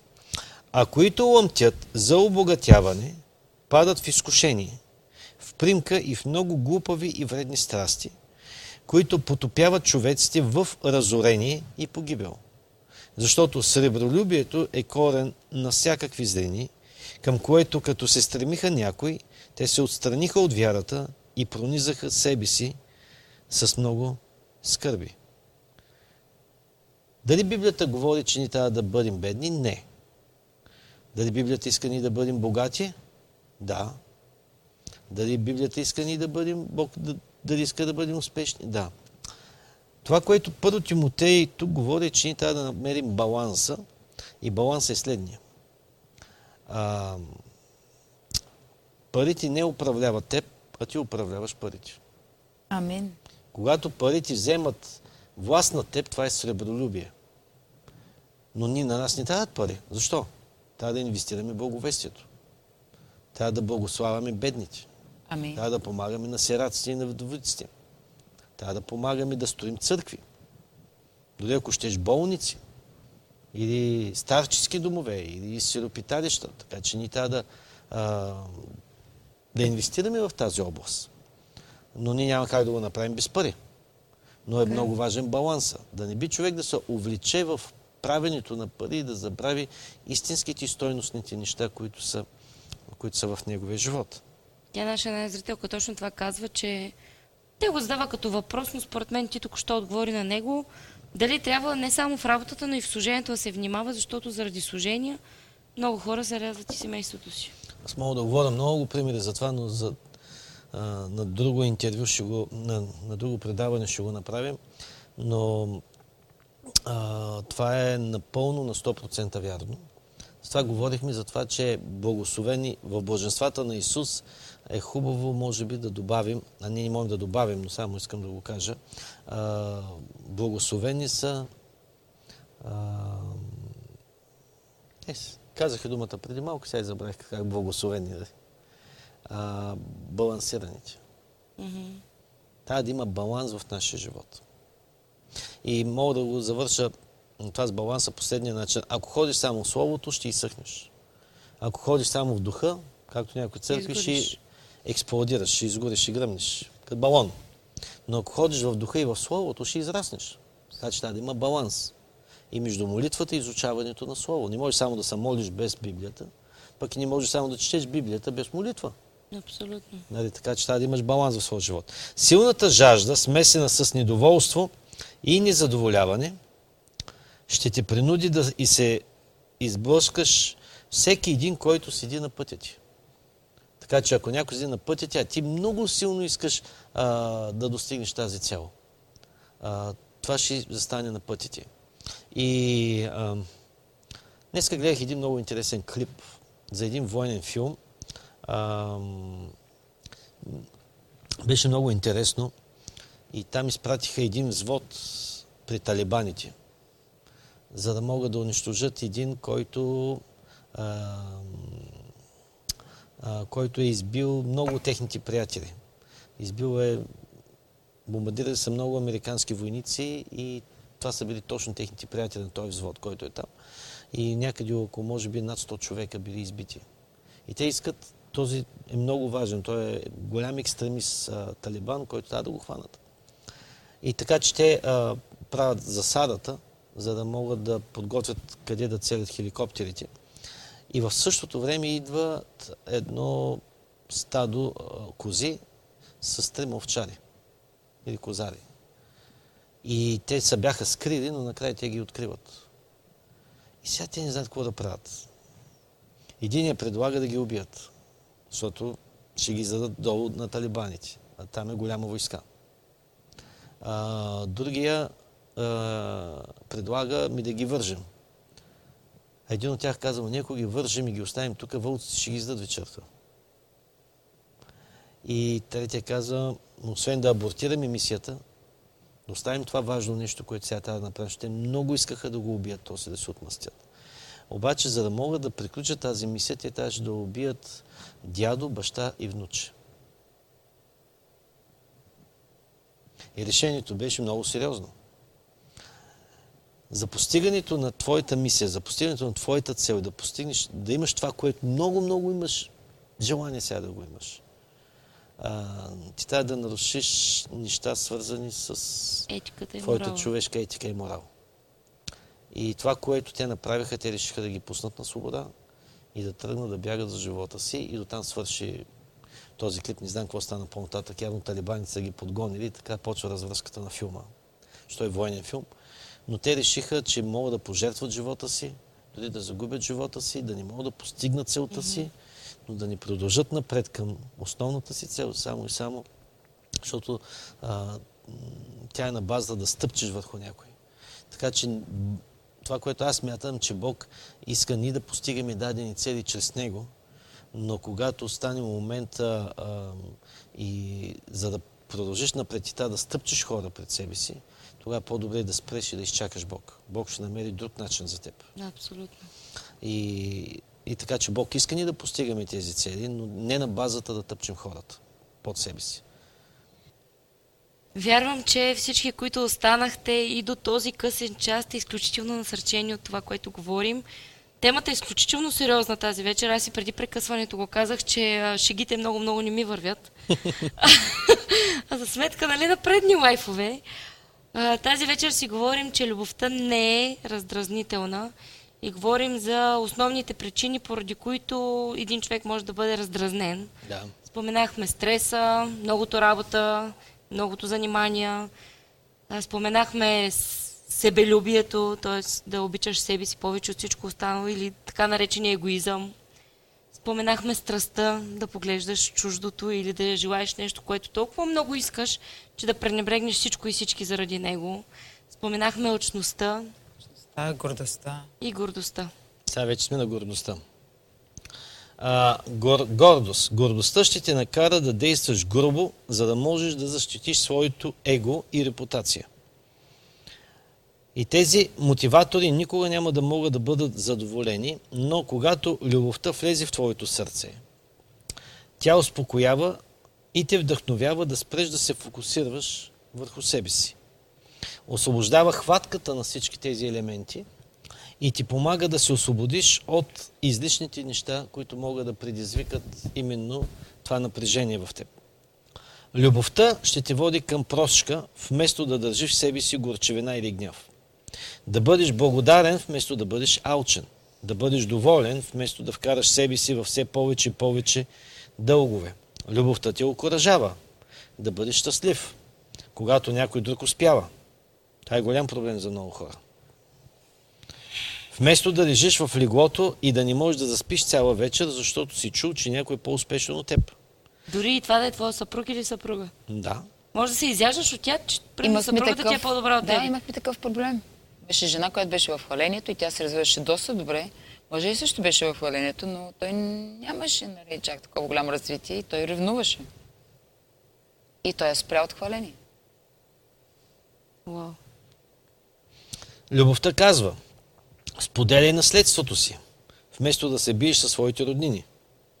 Напомня ти да изградиш приоритети, да почиташ своето семейство, вместо да го жертваш за следващото си повишение в работа или професионалното си постижение. Със всяко едно от тези решения любовта автоматично намалява твоя стрес и ти помага да се освободиш от отровата, която е била освободена вътре в теб. Настройва сърцето ти да можеш да откликни на твой брачен партньор. С търпение и окуражение, вместо с гняв и раздразнение. Така че всичко това прави любовта. Но човешката любов не може да го свърши това нещо. Защото човешката любов е засегната в това да може да... точно обратното. Просто да бъде относно мен, аз да не бъда наранен, аз да не бъда губещия, аз да не бъда обезщетение в цялото това нещо. Така че всичкото това нещо го прави човешката любов. Но божествената любов, която се освобождава в нас и за която ние говорим в момента, е любовта, която Бог иска да ни научи да обичаме чрез Неговото Слово и тя, която изцелява, тя свързва всичко в съвършенство. Защото тогава тя казва: аз ще отстъпя. И затова Библията не пише: жената е по-слаб със съд. Аз ще отстъпя за някои неща. Нали? Аз ще бъда като човек, който води, ще бъда човек, който благославя, човек, който разбира. Но ако ти не практикуваш тази любов, тогава ти ще загърбиш всички неща, ще самоунищожиш живота си, ще унищожиш семейството си и всички тези неща. Именно това е причината на нашите лайфове и това е огромно посвещение на цялата тая тема за семейството и семейните взаимоотношения. Да. Защото ако партньорите в семейството ни осъзнаят какво е любовта и как да обичат истински, рано или късно отношенията няма да вървят както трябва. Не казвам, че ще се разведат, но те могат да съжителстват като съквартиранти до края на живота си. Ти кажа нещо. Като пастор служител от така доста години, не само в България, но и в Съединените щати, това, което съм забелязал пред олтара, ние наричаме олтара място, където хората излизат за молитва. След проповед, приветствие за молитва. По време на всички походи на чудесата, които правим, мисля, че тази година отбелязахме близо 170 похода на чудесата сме направили. Молил съм се за много народ. Полагал съм ръце на толкова много хора. Хиляди. Десетки хиляди, сигурно. Искам да кажа това нещо, че близо 90% от проблемите са семейни проблеми. На вярващи. Не говорим само за невярващи. Това е статистиката, която съм направил. И в много църкви, когато съм се молил за такива хора, за мъжа, и то особено, не се разбират. Мъжа е алкохолик, пие, пуши, никаква любов, побоища. На жените вече не им се живее. И тези хора, знаеш какво ми казват? Така, чакаме да дойде грабването, че да се отървем от това нещо. Стига, бе. Да. А те мислят, че с грабването нещата ще се оправят. Нещата ще се оправят. Просто те чакат Господа, просто това е като начин да избягат. И аз ги питам, проблема. Питам ги: добре, вие нали ходите на църква? Те казват: да. Викам: като имате проблеми, що не отидете пред пастора си да поговорите с него? Тук е бомбата. И те, знаеш какво ми казват? Той не иска да говори на тая тема с нас. Викам: и ние ходихме при пастора и той каза: четете си Библията. Другото любимо е: аз не се бъркам в семейни взаимоотношения. Да. А семейните взаимоотношения поглъщат цялостния ни живот. Ние ходим на работа да имаме по-добро семейство. Да платим сметките. Да. Ма как може да, пастор да каже, че не се бърка в семейни отношения, при все, че той има семейство от църквата? Значи той все едно не се бърка в своето семейство. Всеки го вижда по различен начин. Няма пасторски съветвания. Да, примерно в Америка едно от важните неща, които на мен ми направи впечатление, че всеки човек, който трябва да бъде ръкоположен за служител, той трябва да премине през пасторско съветване. Става въпрос, той трябва да изкарал курс как да съветва хора за по-успешен брак. Да, наистина. Ти си пастор, това ти е твоето. Примерно аз не женя хора в църквата, ако не минат пасторско съветване. Трябва да минат пасторско съветване за преди... Ти също си била на такъв курс при мен с Жоро, преди да се ожените. Аз ти казах, че няма да въоженя, ако не минат този курс. Така че аз мятам, че това нещо е много важно.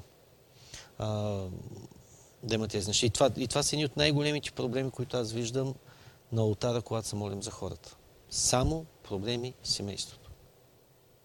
И ако ние разрешим тези проблеми в семейството, базирано на Словото, затова съм много мотивиран за това предаване. Ако нещата в семейството се оправят, нещата в църквите ще се оправят, нещата в обществото ще се оправят, нещата в семейството, като се оправят, навсякъде се оправят. Абсолютно. Нацията ще бъде различна. Отношението, когато една щастлива жена тръгне сутрин на работа, не е обременена от проблемите в къщи, от скандалите в къщи. Тя, да речем, тя не е смачкана от мъжа си. Тя има повече хъз за работа. Тя знае коя е тя. Тя може да постига повече неща. Тя е по-смела във всички тези неща. Знае, че мъжът ще е там да я поддържа. Mm-hmm. Когато Иванка дойде при мен и ми каже нещо, аз искам да правя това, аз казвам, бейби, аз съм зад теб на 100%. Някой каже, ама кифлата ти скифва. Ти за каква съм мислиш? Не се ли гледаш, че за нищо не ставаш? Тъпа и ограничена. Ай, сега, кой клас си учила ти? Вижте, имаш ли? Нямаш. Айде, гледай се работа. Сядай си там и си чини, ти си гледай децата. Не ме занимай с глупости. Много цето шрешник имаш за пастор. Но това е истината. Редовно го правят. Повечето от мъже го правят. Защото те идват из Библията, ти казват, жената трябва да си гледа къщата. Абсолютно. Иванка ми казва, не мога. Викам, можеш. Не мога. Можеш. Можеш. Да, така е. Много пъти не съм мислила, че мога да се справя с дадено нещо. Той казва, можеш. Искам, не мога. Можеш. На 15 февруари ще те видим колко можеш. Вече... Това само го казвам като приканка за тези, които ни гледат. Спомням, защото много трудно излезе тя пред църква да проповядва. Най-голямото, най-много се смях. Беше на една световна конференция при пастор Крис. Имаше 7000 човека, от които... Само пастори, лидери. 170 страни. 170 нации представители. И тогава вас поканиха на главната служба да пеете. Те наканиха 3 дни подред и ние всеки път отказахме на края. Не всеки, тя. Да, и аз не знаех... Тя отговаряше вместо мен. Аз не знаех как тя се съгласи. И вечерта в хотела ние си говорихме, тя каза, аз направих голяма глупост. Тя не мога да си представя как се съгласих. Нали? Ти изкара голям късмет, че те вкараха при музикантите. Пък той го изтъпаниха на цялата сцена самичка. Да. Абсолютно. Ние сме свикнали да се разделяме. Ние сме били винаги една до друга. Да. Не, че успях да се скрия. Те ни спираха и мен да снимаха. Да. Тя не се скри, но ние бяхме много надалече и това ме притесняваше, защото ти беше имал чувство, че на цял километър от мене. Помниш колко далече бях? Тя залата си беше голяма, да ти кажа също. Добре, аз това се опитам да кажа, че сцената беше... Наистина. Може би 50 пъти, колкото нашата църква. Акцента беше върху сцената и пастора, защото хора, така и музикантите бяха в едно тъмно ъгълче. Ако бяхте двете на сцената, ще да ми дава кораж. Някак си имаш коража, но когато си сам, аз викам, само гледам с цялото си внимание, викам, тя ще засиче. Няма начин да не засиче. Обаче тя ни трепна. А тя всъщност не искаше да се дава изобщо да излиза и аз си казах, какво толкова? Да. Кой те познава? Да, ма ти помниш, аз какво казах? Друго няма какво да направим. И ти помниш какво ми каза? В фоайето на хотела ти каза, не мога да повярвам, че ти ще излезеш, ще го направиш. Не мога да повярвам. Аз те предизвиках. Ти ме... Като за спектакъл, изманипулирахте без да се усетиш. Абсолютно. Отивам в хотелската стая и изведнъж твоите думи почнаха да работят в моя акъл. Аз съм луда.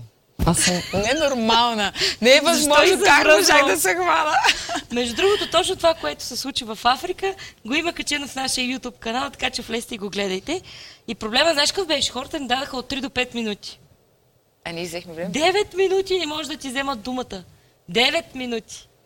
Жената стои отстрани, нервно така чака да вземе микрофона. Обаче... Иванка говори. После пее. Пречупихме те добре. Да, но ако, идеята е в това, че ако ти ни мотивираш даден човек, тя получи мотивация от теб много, от мен. Напроси беше манипулация, никаква мотивация не беше. Аз се предизвиках. Манипулираща мотивация. Това е хубаво. Такава манипулация разрешава. Обаче, ако ти го смачкаш човек, защото много жени са смачкани, ако ти го смачкаш, той човек няма как да се развива и той няма как да бъде дори полезен за обществото. Затова казвам, че ако ние имаме щастливи семейства, и където хората се обичат, показват любов, мотивират се един друг. Изграждат се също. Тогава ние ще имаме различно общество. Да. Защото една жена, която няма горчевина в себе си, тя няма каква горчевина да предава на хората в обществото. А днешно време, когато отидеш, примерно ще кажа това, в Америка е прието, когато вървиш, постоянно се усмихваш на хората. Здравей, как си? Hello. И ако минеш покрай някой много близко, извинявай. Но всички се поздравяват, все едно са първи приятели. Много учтиви. Даже правилника за движение на автомобилите е, че ако ти стигнеш на първия, който е пристигнал на кръстовището, всички от други му дават предимство. Абсолютно. Брех. Да. И постоянно хората са виждливи да ти помогнат, да ти се обадят. И когато се прибрахме тук в България, и аз съм свикнал като навик. Здравейте, как си? И само поздравиш някой. Какво му поздравяваш, да му познаваш. Не си гледа работа. Да, тук бяхме нагрубени в момента, в който пристигнахме в България, понеже ние сме свикнали винаги да бъдем любезни, да поздравяваме хората. И те, познаваме ли се? Защо ме поздравяваш? Да, беше много грубо. И защото са кисели в къщи. Когато имаш идеята, когато имаш щастливо и добро семейство, това ти след това... Ти цъфтиш просто навсякъде, във всяка сфера. Когато си приел някакви влюбени, как са те? Вау! Той е хубаво да си около тях. Света е техен. Света е техен. И нека да отидем към днешното предизвикателство. Да, и аз предлагам да кажем какво е предизвикателството. Ако някой има въпроси, сега е момента да ги напишете, за да ги зададем. Има два, мисля, че малко по-нагоре останаха, ще ги задам сега. Не, трудно. Трудно ли? Не, много е. Значи, ако приложиш всичко, което до сега говорихме, само в днешното предизвикателство, ако ги приложиш тези неща, няма да имаш никакъв проблем. Значи, предизвикателство следното.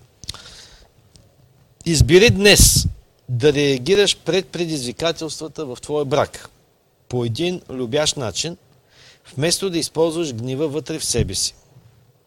Така че започни с списък, като трябва да направиш корекции в твоя календар за това, кое е важно за теб и кое е необходимо.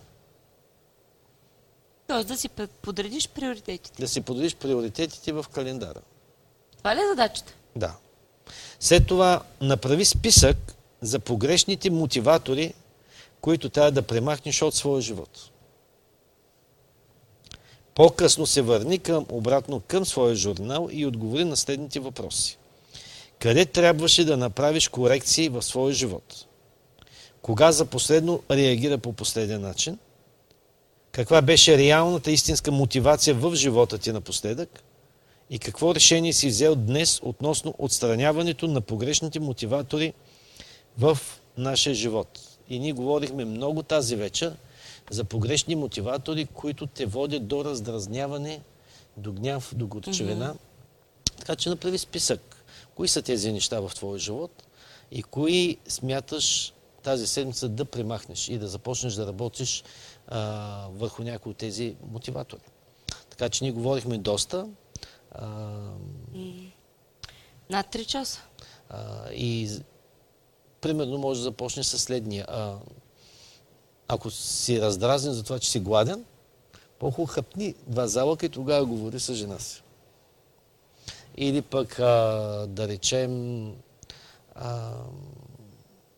връща се от някъде, някой те е ядосал някой те е раздразнил, преди да започнеш разговор, застани в коридора, преди да сложиш ключа в ключалката, да се превръжва вкъщи, застани една минутка с Господ, кажи: Господи, дай ми мир. Нека когато влиза в къщи, сега това нещо, което е... Помогни ми. Помогни ми да оставя всичко зад гърба си и така нататък. Удели малко време така да поговориш на себе си и на Бог, да можеш да се справиш с този гняв. И когато влезеш къщи, ти да не го пренесеш към мъжа ти. И жената като пита: къде беше, и ти още от дата да ни кажеш: не е твоя работа. Защото има гняв в теб. Mm-hmm. И затова това са малки стъпки, които човек трябва да направи. Но не ти е лесно предизвикателството. Защо казваш, че е лесно? Някои хора цял живот не могат да си подредят приоритетите или камо ли да видят къде грешат. Това е доста трудна задача. И затова говорим да някой да им обърне внимание и да започнат от нещо. Mm-hmm. За някои приоритетите са работата, за други семейство. Искам да кажа, че когато човек премини през тези предизвикателства и е внимателен в тях, има желанието наистина да ги направи, не просто да отбие номера, но наистина иска да ги направи, тогава ще разбере, че и ще си направи сметка колко много неща не е правил в брака си, за да го направи да бъде по-добър. Абсолютно. В моя курс за предбрачно съветване, което правя кога преди да се яват много от двойките, да ги женим, аз казвам така, че ако бракът ни трябва да бъде застрахован от застрахователна компания, примерно като армеец, да кажем, примерно, не и правя реклама, примерно, така ми дойде в главата, или някой друг, или Дези, примерно.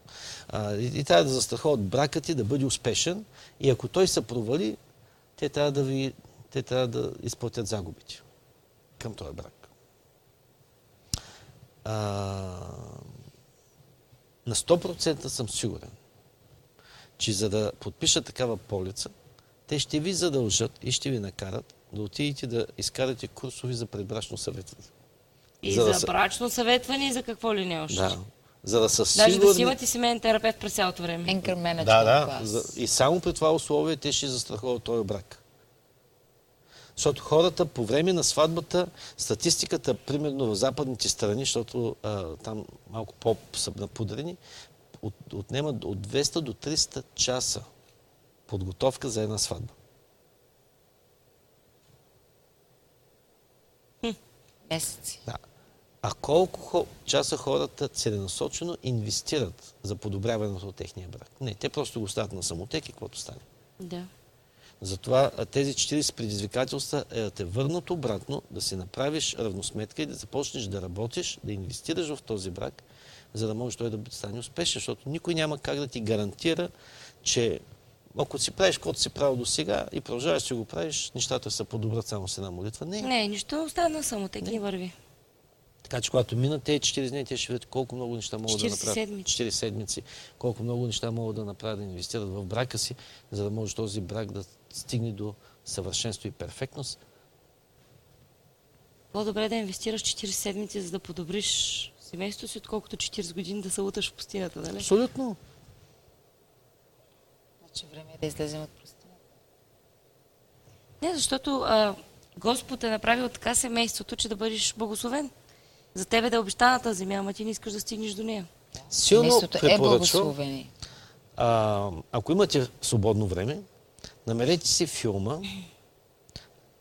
Те сега някой ще кажа, т.е. пастор ми студен каза библейски стихове, които да четем.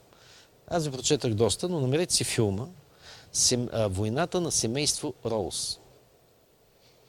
Много ще ви хареса, с Майкъл Дъглас е филма, из Дани Девито, продуциран от Дани Девито. Просто уникален филм. Комедия или? И комедия е, но и много поучителен филм за това как двама, които много се обичат, слагат погрешни приоритети в живота си, преследвани на кариера, на жената е преследвани да направи уникалния дом. Перфектен дом, перфектната къща, перфектно обзаведена и направена. И когато изпълва този проект,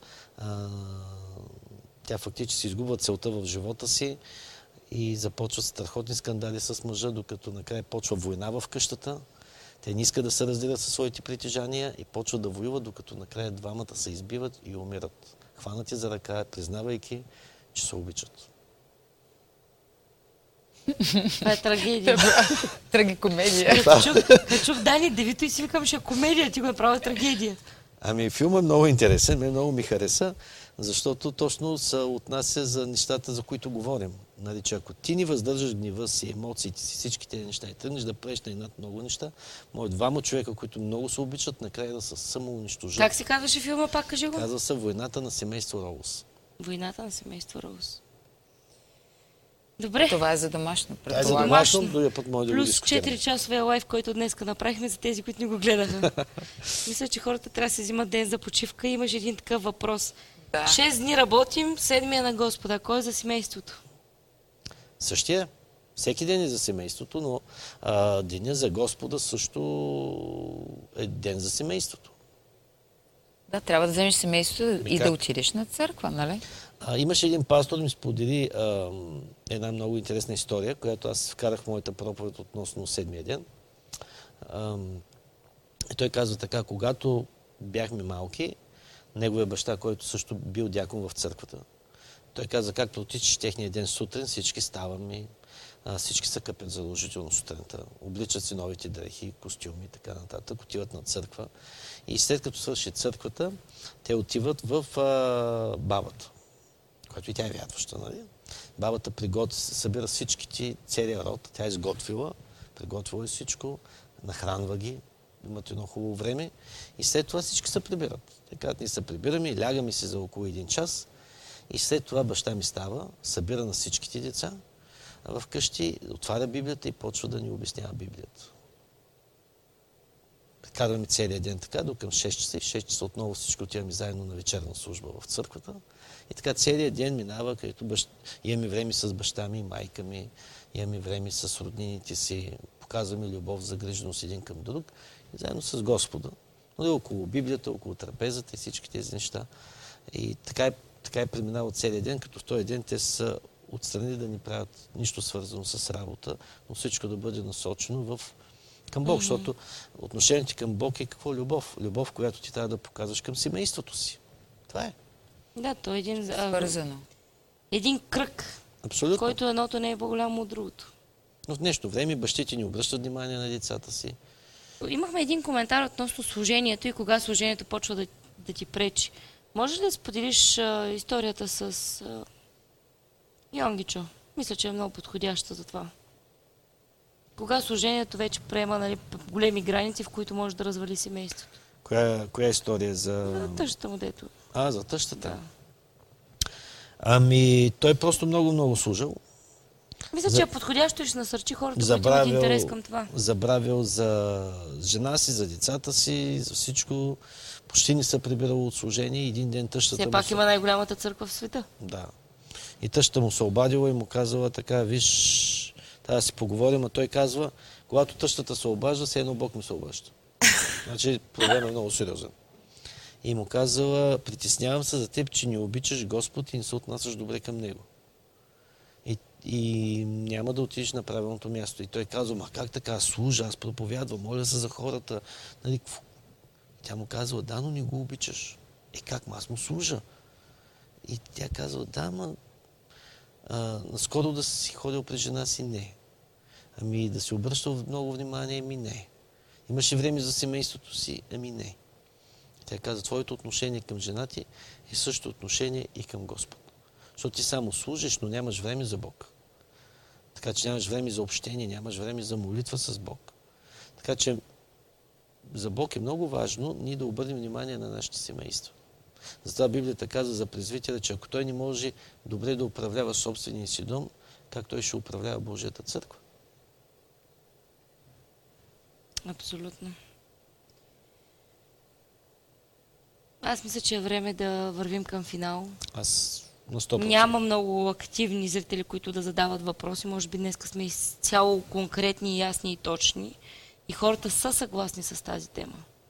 Което ме радва. Чудесно. Защото, за съжаление, наистина има много неща, които в църквите не се говорят както трябва. И хората имат много грешни разбирания за тях. Да. И, пасторе, предлагам да завършим отново с една молитва. Ако имаш някакви финални думи към хората, можеш да се обърнеш и към тях.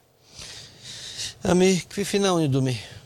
Само ще ги помоля, ако мога да... въпреки, че е дълго предаването, прегледайте го отново, много внимателно и особено концентрирайте се върху тая част, върху получението. Изкарайте си във вашите дневници всички тези неща, за които говорихме, заедно с стиховете и моите съвети към тях и започвайте да ги прилагате в живота си. Вижте кои са дразнителите и кои са причините, за да може да се проявява този гняв във вас и да това раздразнение във вас и започвайте малко по малко да ги елиминирате. Ако е необходимо да прощавате на жена ви и тя не заслужава, простете и заради Господ. Амин. Най-лесната формула. Ако не може да го... Така че нека се молим сега. Може би хубаво е да ги насърчиш да споделят това предаване, за да може да достигне до повече хора. Да. Споделяйте това предаване, да достигне до повече хора и всъщност споделяйки или шервайки това предаване с други хора, вие просто дори изпълнявате част от великото поръчение. Защото може би за вас е много трудно да го предадете по същия начин, както го предадохме тук, но просто споделете линка, насърчете хората, че трябва да го гледат и че това променя вашия живот и по този начин вие просто даже и служите. С социалните мрежи и модерното интернет 21 век общество. Много лесно да достигаш хората за Христос. Ние трябва да използваме тези платформи, защото това е много дълга платформа да използваш. Сега ти самия да научиш всичко това нещо и да го подредиш по този начин, може би ще е малко по-трудно. Но затова ти можеш веднага да го споделиш с твои приятели и ги насърчи и те да го споделят с други. Това е мотото на нашата църква, 2 Тимотей 2.2. Намери верни човеци, казва апостол Павел на Тимотей, които да са способни и други да научат. Така че, аз сега ви уча, вие чрез това получение го споделяте по Фейсбук мрежата или Ютуб или други медии, на други с ваши приятели и ги насърчавате и те да го споделят, за да могат да помогнат също така на други много хора. Абсолютно. Така че изпълнявате мисия. То така се благовества. От човек на от човек. Няма абсолютно. Как. Нека се молим. Скъпи татко, се моля в името на Исус сега да докоснеш всеки един, който ни гледа в момента. И аз знам, че за тебе няма граници. За тебе няма граници, така че точно сега ти може да си в тези домове, които ни гледат и тези, които ще ни гледат по-късно и тези, които не знаят, но някой ще им предаде това послание. Така че аз се моля, Господи, за тези домове в момента, в който те дойдат в контакт с това предаване и чуят тези думи, които ще чуят по техните говорители, било на телевизори или на компютъри или на каквото и да е. Нека славата и силата на Святия Дух да дойде върху тях, да промени тяхното мислене, да трансформира цялостното им разсъждение и те да кажат: Господи, аз ще се включа в тези 40 предизвикателства за по-успешен брак. Обичам жена си, обичам децата си, обичам мъжа си и сега е време да инвестирам. Готов съм да направя всичко, за да не ги изгубя. Готов съм да дам всичко, за да не мога да изгубя моето семейство. И аз сега ще се бия за дома си, аз ще се боря за дома си. Обявявам война на всякаква агресия, на всякакъв егоизъм, на дяволи, на демони, на всичко зло, но аз ще направя всичко възможно да спася моя брак. Ако ти си съгласен с това, просто на края на молитвата кажи амин. Но имаш нужда и от Божията намеса. Имаш нужда от присъствието на Святия Дух. И ако го нямаш в живота си, и ако ти не си сигурен дали Исус Христос е простил греховете ти и не си новороден, аз те предизвиквам. Това е предизвикателство номер 1 в твоя живот, защото без Бог не можеш да построиш нищо. Без Бог ти не можеш да живееш този вид любов. Така че те предизвиквам сега да приемеш Исус Христос като твой Господ и Спасител. И за мен ще бъде една невероятна привилегия сега да те водя в тази молитва за новорождение. Тази молитва, където Бог да дойде в твоя живот. Много е проста и много елементарна. Исус казва, че ако ти го изповядаш пред човеците, Той ще ти изповяда на небето пред Отец и всичките ангели. Но ако ти се отречеш от Исус, и Той ще се отрече от тебе пред тях. Така че ако искаш да го приемеш, кажи тези думи. Господи Исусе, аз вярвам, че Ти си пратен от Отец да умре и да поеме моите грехове, за да мога аз да живея. И само чрез Исус аз мога да стана Божий син или Божия дъщеря. Така че аз приемам този дар. И аз Ти благодаря, че от този ден всички мои грехове са простени заради Исус. Благодаря ти, че чрез Исус аз мога да бъда сега новороден и да стана дете на Бога. Да бъда изповядан в небето и Отец и ангелите да знаят, че от този ден нататък аз съм твой син и аз съм твоя дъщеря. И аз изповядвам пред целия свят, пред целия духовен свят, пред всички духовни същества, че от този ден нататък аз имам един Господар в моя живот и неговото име е Исус Христос. И само на теб ще служа в името на Исус. Амин. Ако ти се молил с тази молитва, искам да знаеш, че ти си от този ден дете на Бога. Бог е простил греховете ти. И можеш да поканиш присъствието на Святия Дух в твоя живот. И можеш да бъдеш потопен в това пътешествие на любовта. Ако си направил това, добре дошъл в Божието семейство. Бог да те благослови. Намери си църква, където да бъдеш част от нея. Амин.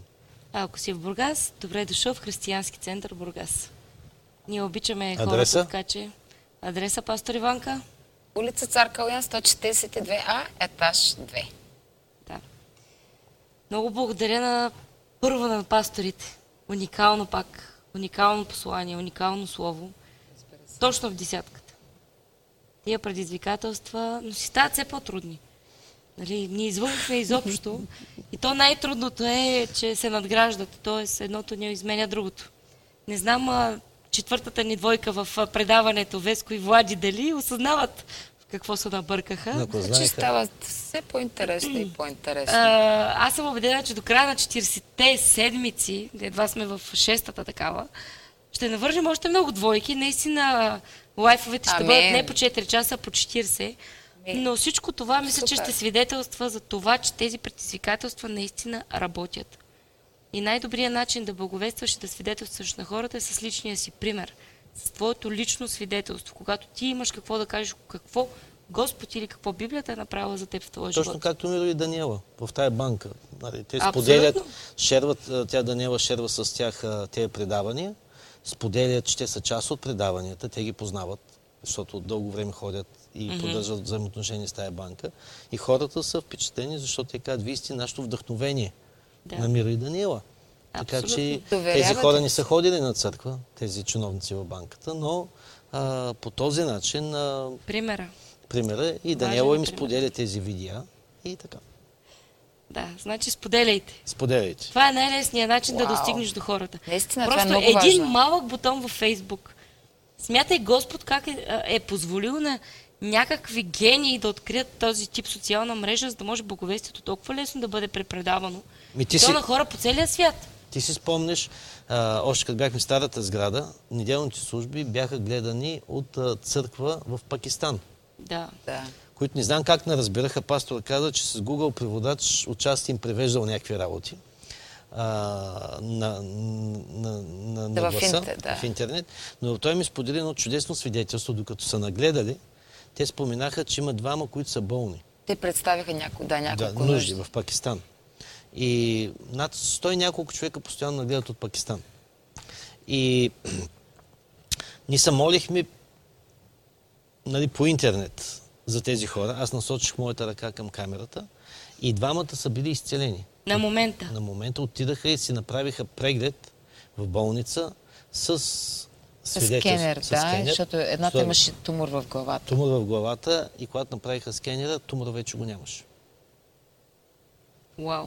Другия проблем беше някаква също много тежка болест, която също моментално е била изцелена. Хората може би не са разбрали точно какво съм казал, но за Бог няма проблем за точката на контакт да действа точно в момента. Абсолютно. Така че чрез Фейсбук, дори аз вярвам, че ако има записано предаване, което е предварително, и човека на Бога или пастора... Или тези предавания ги гледаш примерно за 10 дена. И има молитва, тая молитва дори си 10 дена пак може да действа. Тя пак е със сила. Бени Хин разказа едно невероятно свидетелство. Той е страдал от аритмия на сърцето. Ходил е при различни доктори и такива неща. Никой не го изцелява. Пастори са молили за него. Никой. И той се молил също и Бог не чувал молитвата му. И един ден той бил в една хотелска стая. И пуска телевизор и гледа себе си отпред. И той проповядва. Това е презаписано предаване, което нормално, щом се гледа сам. И той казва така на екрана, ако вярваш, сложи си сега ръцете на екрана и се моли за чудо. И той станал от стола, отишъл и сложил своите ръце на екрана. Защото той е отсреща на екрана. Изпълнява поне това, което сам казва. Сам казва, да. Молил се и същата вечер Бог го освобождава от проблема с аритмията. Съвършено изцелен. Слава на Бога. Голям тест е било. Голям тест. Да видим дали ти сам вярваш това, което проповядваш. Така че има ефект. Дори да го споделите, да не го гледате на живо и да го споделите с някои приятели. Словото, което се изговаря, ако ти го вземеш и го приложиш, то има ефект в твоя живот. Абсолютно. Добре. Нека завършим. Да, пастор Иванка, аз мисля пастор Иванка да завърши. Аз само ще кажа. Я кажи сега за 15 февруари, моля те. Много държа да го кажеш. 15 февруари? Да. Ние от много давна говорихме относно това събитие. Говорихме още в предната църква, но когато се преместихме в тази зала, отне доста време да я направим. Така че... Още я правим. Да, още продължаваме да я правим и ние говорим относно тази женска конференция, за която говорим от октомври. Аз сега да направя залата, Накрая казахме, декември ще направим. Обаче имаме толкова много събития през декември. Два спектакъла, да, защото интересът беше невероятен. Честна. Да, абсолютно. Имахме Крисмас концерт, Нова година и още колко партията бях имаха. Точно така. Точно в декември месец започнахме и тези предавания. Да, и много партията имахме и накрая нямаше място за женска конференция. И тогава казахме, януари ще я направим. Януари отново нити почнаха толкова бързо да се извърволесват, че нямаше кога да я сложим. И накрая казахме февруари. Мислихме за първи, накрая се оказа, че има и други събития и решихме 15 февруари. Така че 15 февруари, за тези, които все още не гледат, имаме женска конференция, която няма да бъде нищо общо с всичко, което сте били до сега, виждали, чували. Всичко формати, всичко ще бъде просто вау!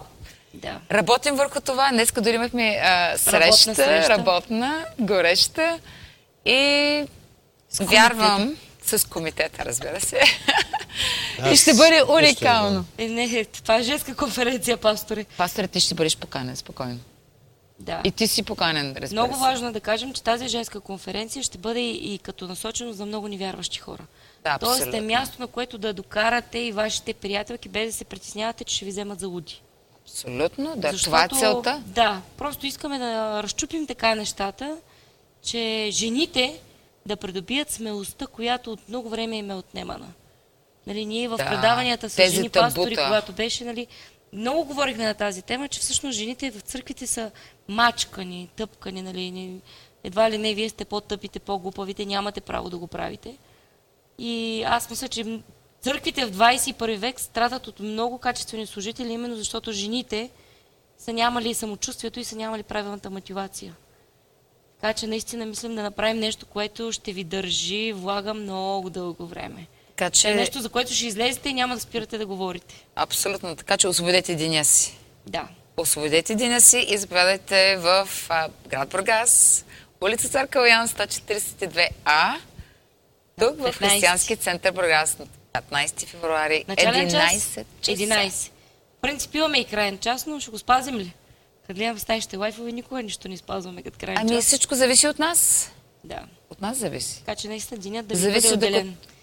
Всички мъже, които ни гледат, ако вашата жена в момента спи или гледа децата, или прави вечеря, или ви глади дрехите за утре, отивате, нацилувате, напрегръщате и казваш, скъпа моя, на 15 февруари ангажиментите са мои, аз ще гледам децата, аз ще чистя, аз ще готвя. Ти отиваш на женска конференция. Ще имаме много гости, не само от Бургас, ще имаме гости от Варна, от Стара Загора, от София. Ще пътуват хора специално за тази конференция. Така че дори да ни гледате от другия край на България, подарете това преживяване на вашата жена и задължително на 15 февруари бъдете в Бургас. Ако искате, разбира се, може да споделите с нея това преживяване и да пристигнете в Бургас още на 14. Така че заедно да празнувате празника на любовта. Да, абсолютно. Представяш ли си, пастор, колко зареждаща ще е женската конференция, когато дойдат 200 или 300 сияйни жени, които са имали една прекрасна романтична вечер със своя съпруг преди това? Невероятно преживяване. Няма по-прекрасно нещо от това, от една щастлива жена вкъщи. Абсолютно. Така че направихме си малко реклама на женската конференция. Надявам се сте разбрали датата. Ако сте близо до Бургас, следващия петък, 7 февруари, имаме нашите ежемесечни нощни молитви започват 20 часа, крайен час няма, до когато до тогава. Обикновено са до 12-1, зависи колко много хората имат желание да се молят, но наистина са много, много огнени събрания и ако вие сте човек на молитва, заповядайте. Други съобщения няма за сега да казвам, освен да ви благодарим, че бяхте с нас тези 4 часа. Надявам се това, което говорим, да ви е изключително полезно, защото за интересно няма какво да го казвам. То е интересно, но това трябва да върши някаква работа. И да бързате да прилагате всяко едно от тези предизвикателства във вашия и семейен живот, и във вашия нормален живот на християни. Защото вие сами се убеждавате, че тези принципи, тези предизвикателства са не само за вашето семейство, те са за всички около вас. Така че аз ви призовавам също, споделете го с вашите приятели. Ще бъде качено и в Ютуб, ще махнем всички гафове, които днес направихме, за съжаление. Съжалявам просто, когато работиш с техника, все някога нещо. Ай, какво да си казваме? Той дявол иска по всякакъв начин да те спъне, за да не занесеш добрите новини. Така че ние сме свикнали на такива неща. Ще го има в YouTube, ще се постарая даже да бъде вече на по-малки части, за да е по-лесно за гледане. Но споделяйте го наистина. Аз пак ви насърчавам примера, който Иван и Нели Лозанов ви дават. Изключително ме мотивира и ме насърчава. Направете си групи, това е наистина много добро. Те направиха собствена група със свои невярващи приятели. Невярващи, държа да го подчертая, които в момента са ангажирани и също са в тези предизвикателства и дават вече свидетелства какви неща се случват в техния живот. При все, че това са хора, които не познават Христос. А представете ли си тези хора, като дойдат в църквата, какво ще стане? Така, че, ето това наистина... ни трябва. Това трябва на църквата. Да. Свежа кръв. Абсолютно. Това е. Трябват хора, които наистина да станат и да работят. В 21 век е лесно да работиш. Просто натискаш един бутон. Проблема е, че много от християните вече са просто поугаснали. Ходят на църква 20, 30, 50 години и отдавна са забравили кои са в Христос. Нямат цел и те не водят приятели, дори нямат приятели. Просто са се затворили. Те не знаят. Идва и от стреса в смисъл, че когато не знаеш как качествено да споделяш вярата си и си имал няколко неуспешни опита и това те убива. Да се отдръпнеш. И... Да, но със социалните мрежи нещата са много полезни. Да. Можеш да напишеш дори на някой в лично съобщение, да му кажеш за Христос, или искам да те мотивирам с това, или това послание, мисля, че ще ти помогне. Да, могат да изпратят нашите послания. Защото няма как да претърпиш физиономията му, киселата веднага да ти отговори. Ако не е заинтересован, изобщо няма да ти отговори. Така че много лесно да споделяте Евангелието в 21 век и не пропускайте такива възможности, защото не знаете дали точно вие няма да сте причината някое семейство да бъде благословено, насърчено, събрано, дай Боже и спасено. Като говорим за това, ние в нашата църква имаме хора, които са били невярващи, никога не са били на църква, не са познавали никой, който да им е свидетелство за Христос, но са ни срещнали в Фейсбук, примерно, на живо, как се казва, предавания. И дойдоха на църква. Защо? Защото някой е споделил и е излязла на тяхната стена. Достигнала при тях. Тая среда имаше един човек, който ми каза, че не е гледал на Българска християнска телевизия, това е друга медия. Да. И много му харесва това, което вижда там относно нашата църква и намерил и дойде на църква тук. Точно за това трябва да споделяме колкото се може повече, за да можем да достигаме повече. Не знаеш кой ще достигнеш просто. Фейсбук много ограничи правата. В началото беше много лесно, когато социалната мрежа се развиваше, но сега, за да достигаме до нови хора, трябва да си плащаме. А за съжаление, църквата не разполага с такива финанси. Така че, ако искате да бъдете помощници в Божието дело и това да не ви струва нищо, просто помагайте ни, споделяйте всичко, което ви насърчава от нас, всичко, което изкарваме като продукция, то е много. В YouTube може да намерите отговор на почти всеки въпрос, който ще ви дойде на къла. От елхата до поста, до почивния седмия ден, до какво ли не. До какво ли не. Така че наистина използвайте тези инструменти, които имате наготово и просто отделете 5 минути днес или 10 минути, изпратете го на вашите най-близки приятели, насърчете ги, така те ще ви бъдат 100 пъти благодарни, повярвайте ми. Защото Словото на Бога наистина променя. Това не са някакви думи хвърлени или написани просто така, защото някой е можел да пише хубаво или красиво, или му е дошла гениалната мисъл. Напротив, всяка една дума в Божието Слово е боговдъхновено. Така че дори един стих днеска да споделиш. Вие знаете, във Фейсбук страницата споделяме много стихове. всекидневно има насърчение, всекидневно има някакво слово. Дори този стих само да бъде насърчен, да бъде споделен от вас, вие може да трансформирате нечий живот, защото точно в този ден той може да е търсил точно този отговор абсолютно на проблема си. Така е. И ти да му изпратиш една картинка, в която ти казва, примерно, Бог има план за твоя живот. Нали? Имали сме такива свидетелства, времето няма да ни стигне да ви споделяме как хора са мислили за самоубийство, за аборти, за разводи. И само заради това, че някой по някакъв начин им е споделил словото, което пастор Валентин говори, тези хора спират и почват да мислят наистина защо, защо са тук на тази земя и защо стигат до такива ситуации. Имаме такива хора, които ни пишат и казват, чакаме всяка сутрин да изпуснете стиха и казвам, вие не насърчавате. Абсолютно, затова нали го казвам и използвам, макар да е късно, нали, ви насърчавам наистина, бъдете благовестители и наистина бъдете мотиватори. Бъдете хора, които да носят словото на надежда. Защото това е словото. Ние носим на хората думи на живот. Ние не им носим просто някакви красиви, прекрасни думи. Това е. С това искам да завърша. Благодаря ви още веднъж на всички. Бог нека да ви благославя. Бог да ви, да ви дава всичко, от което имате нужда и тези предизвикателства да заработят в живота ви по най-бързия начин.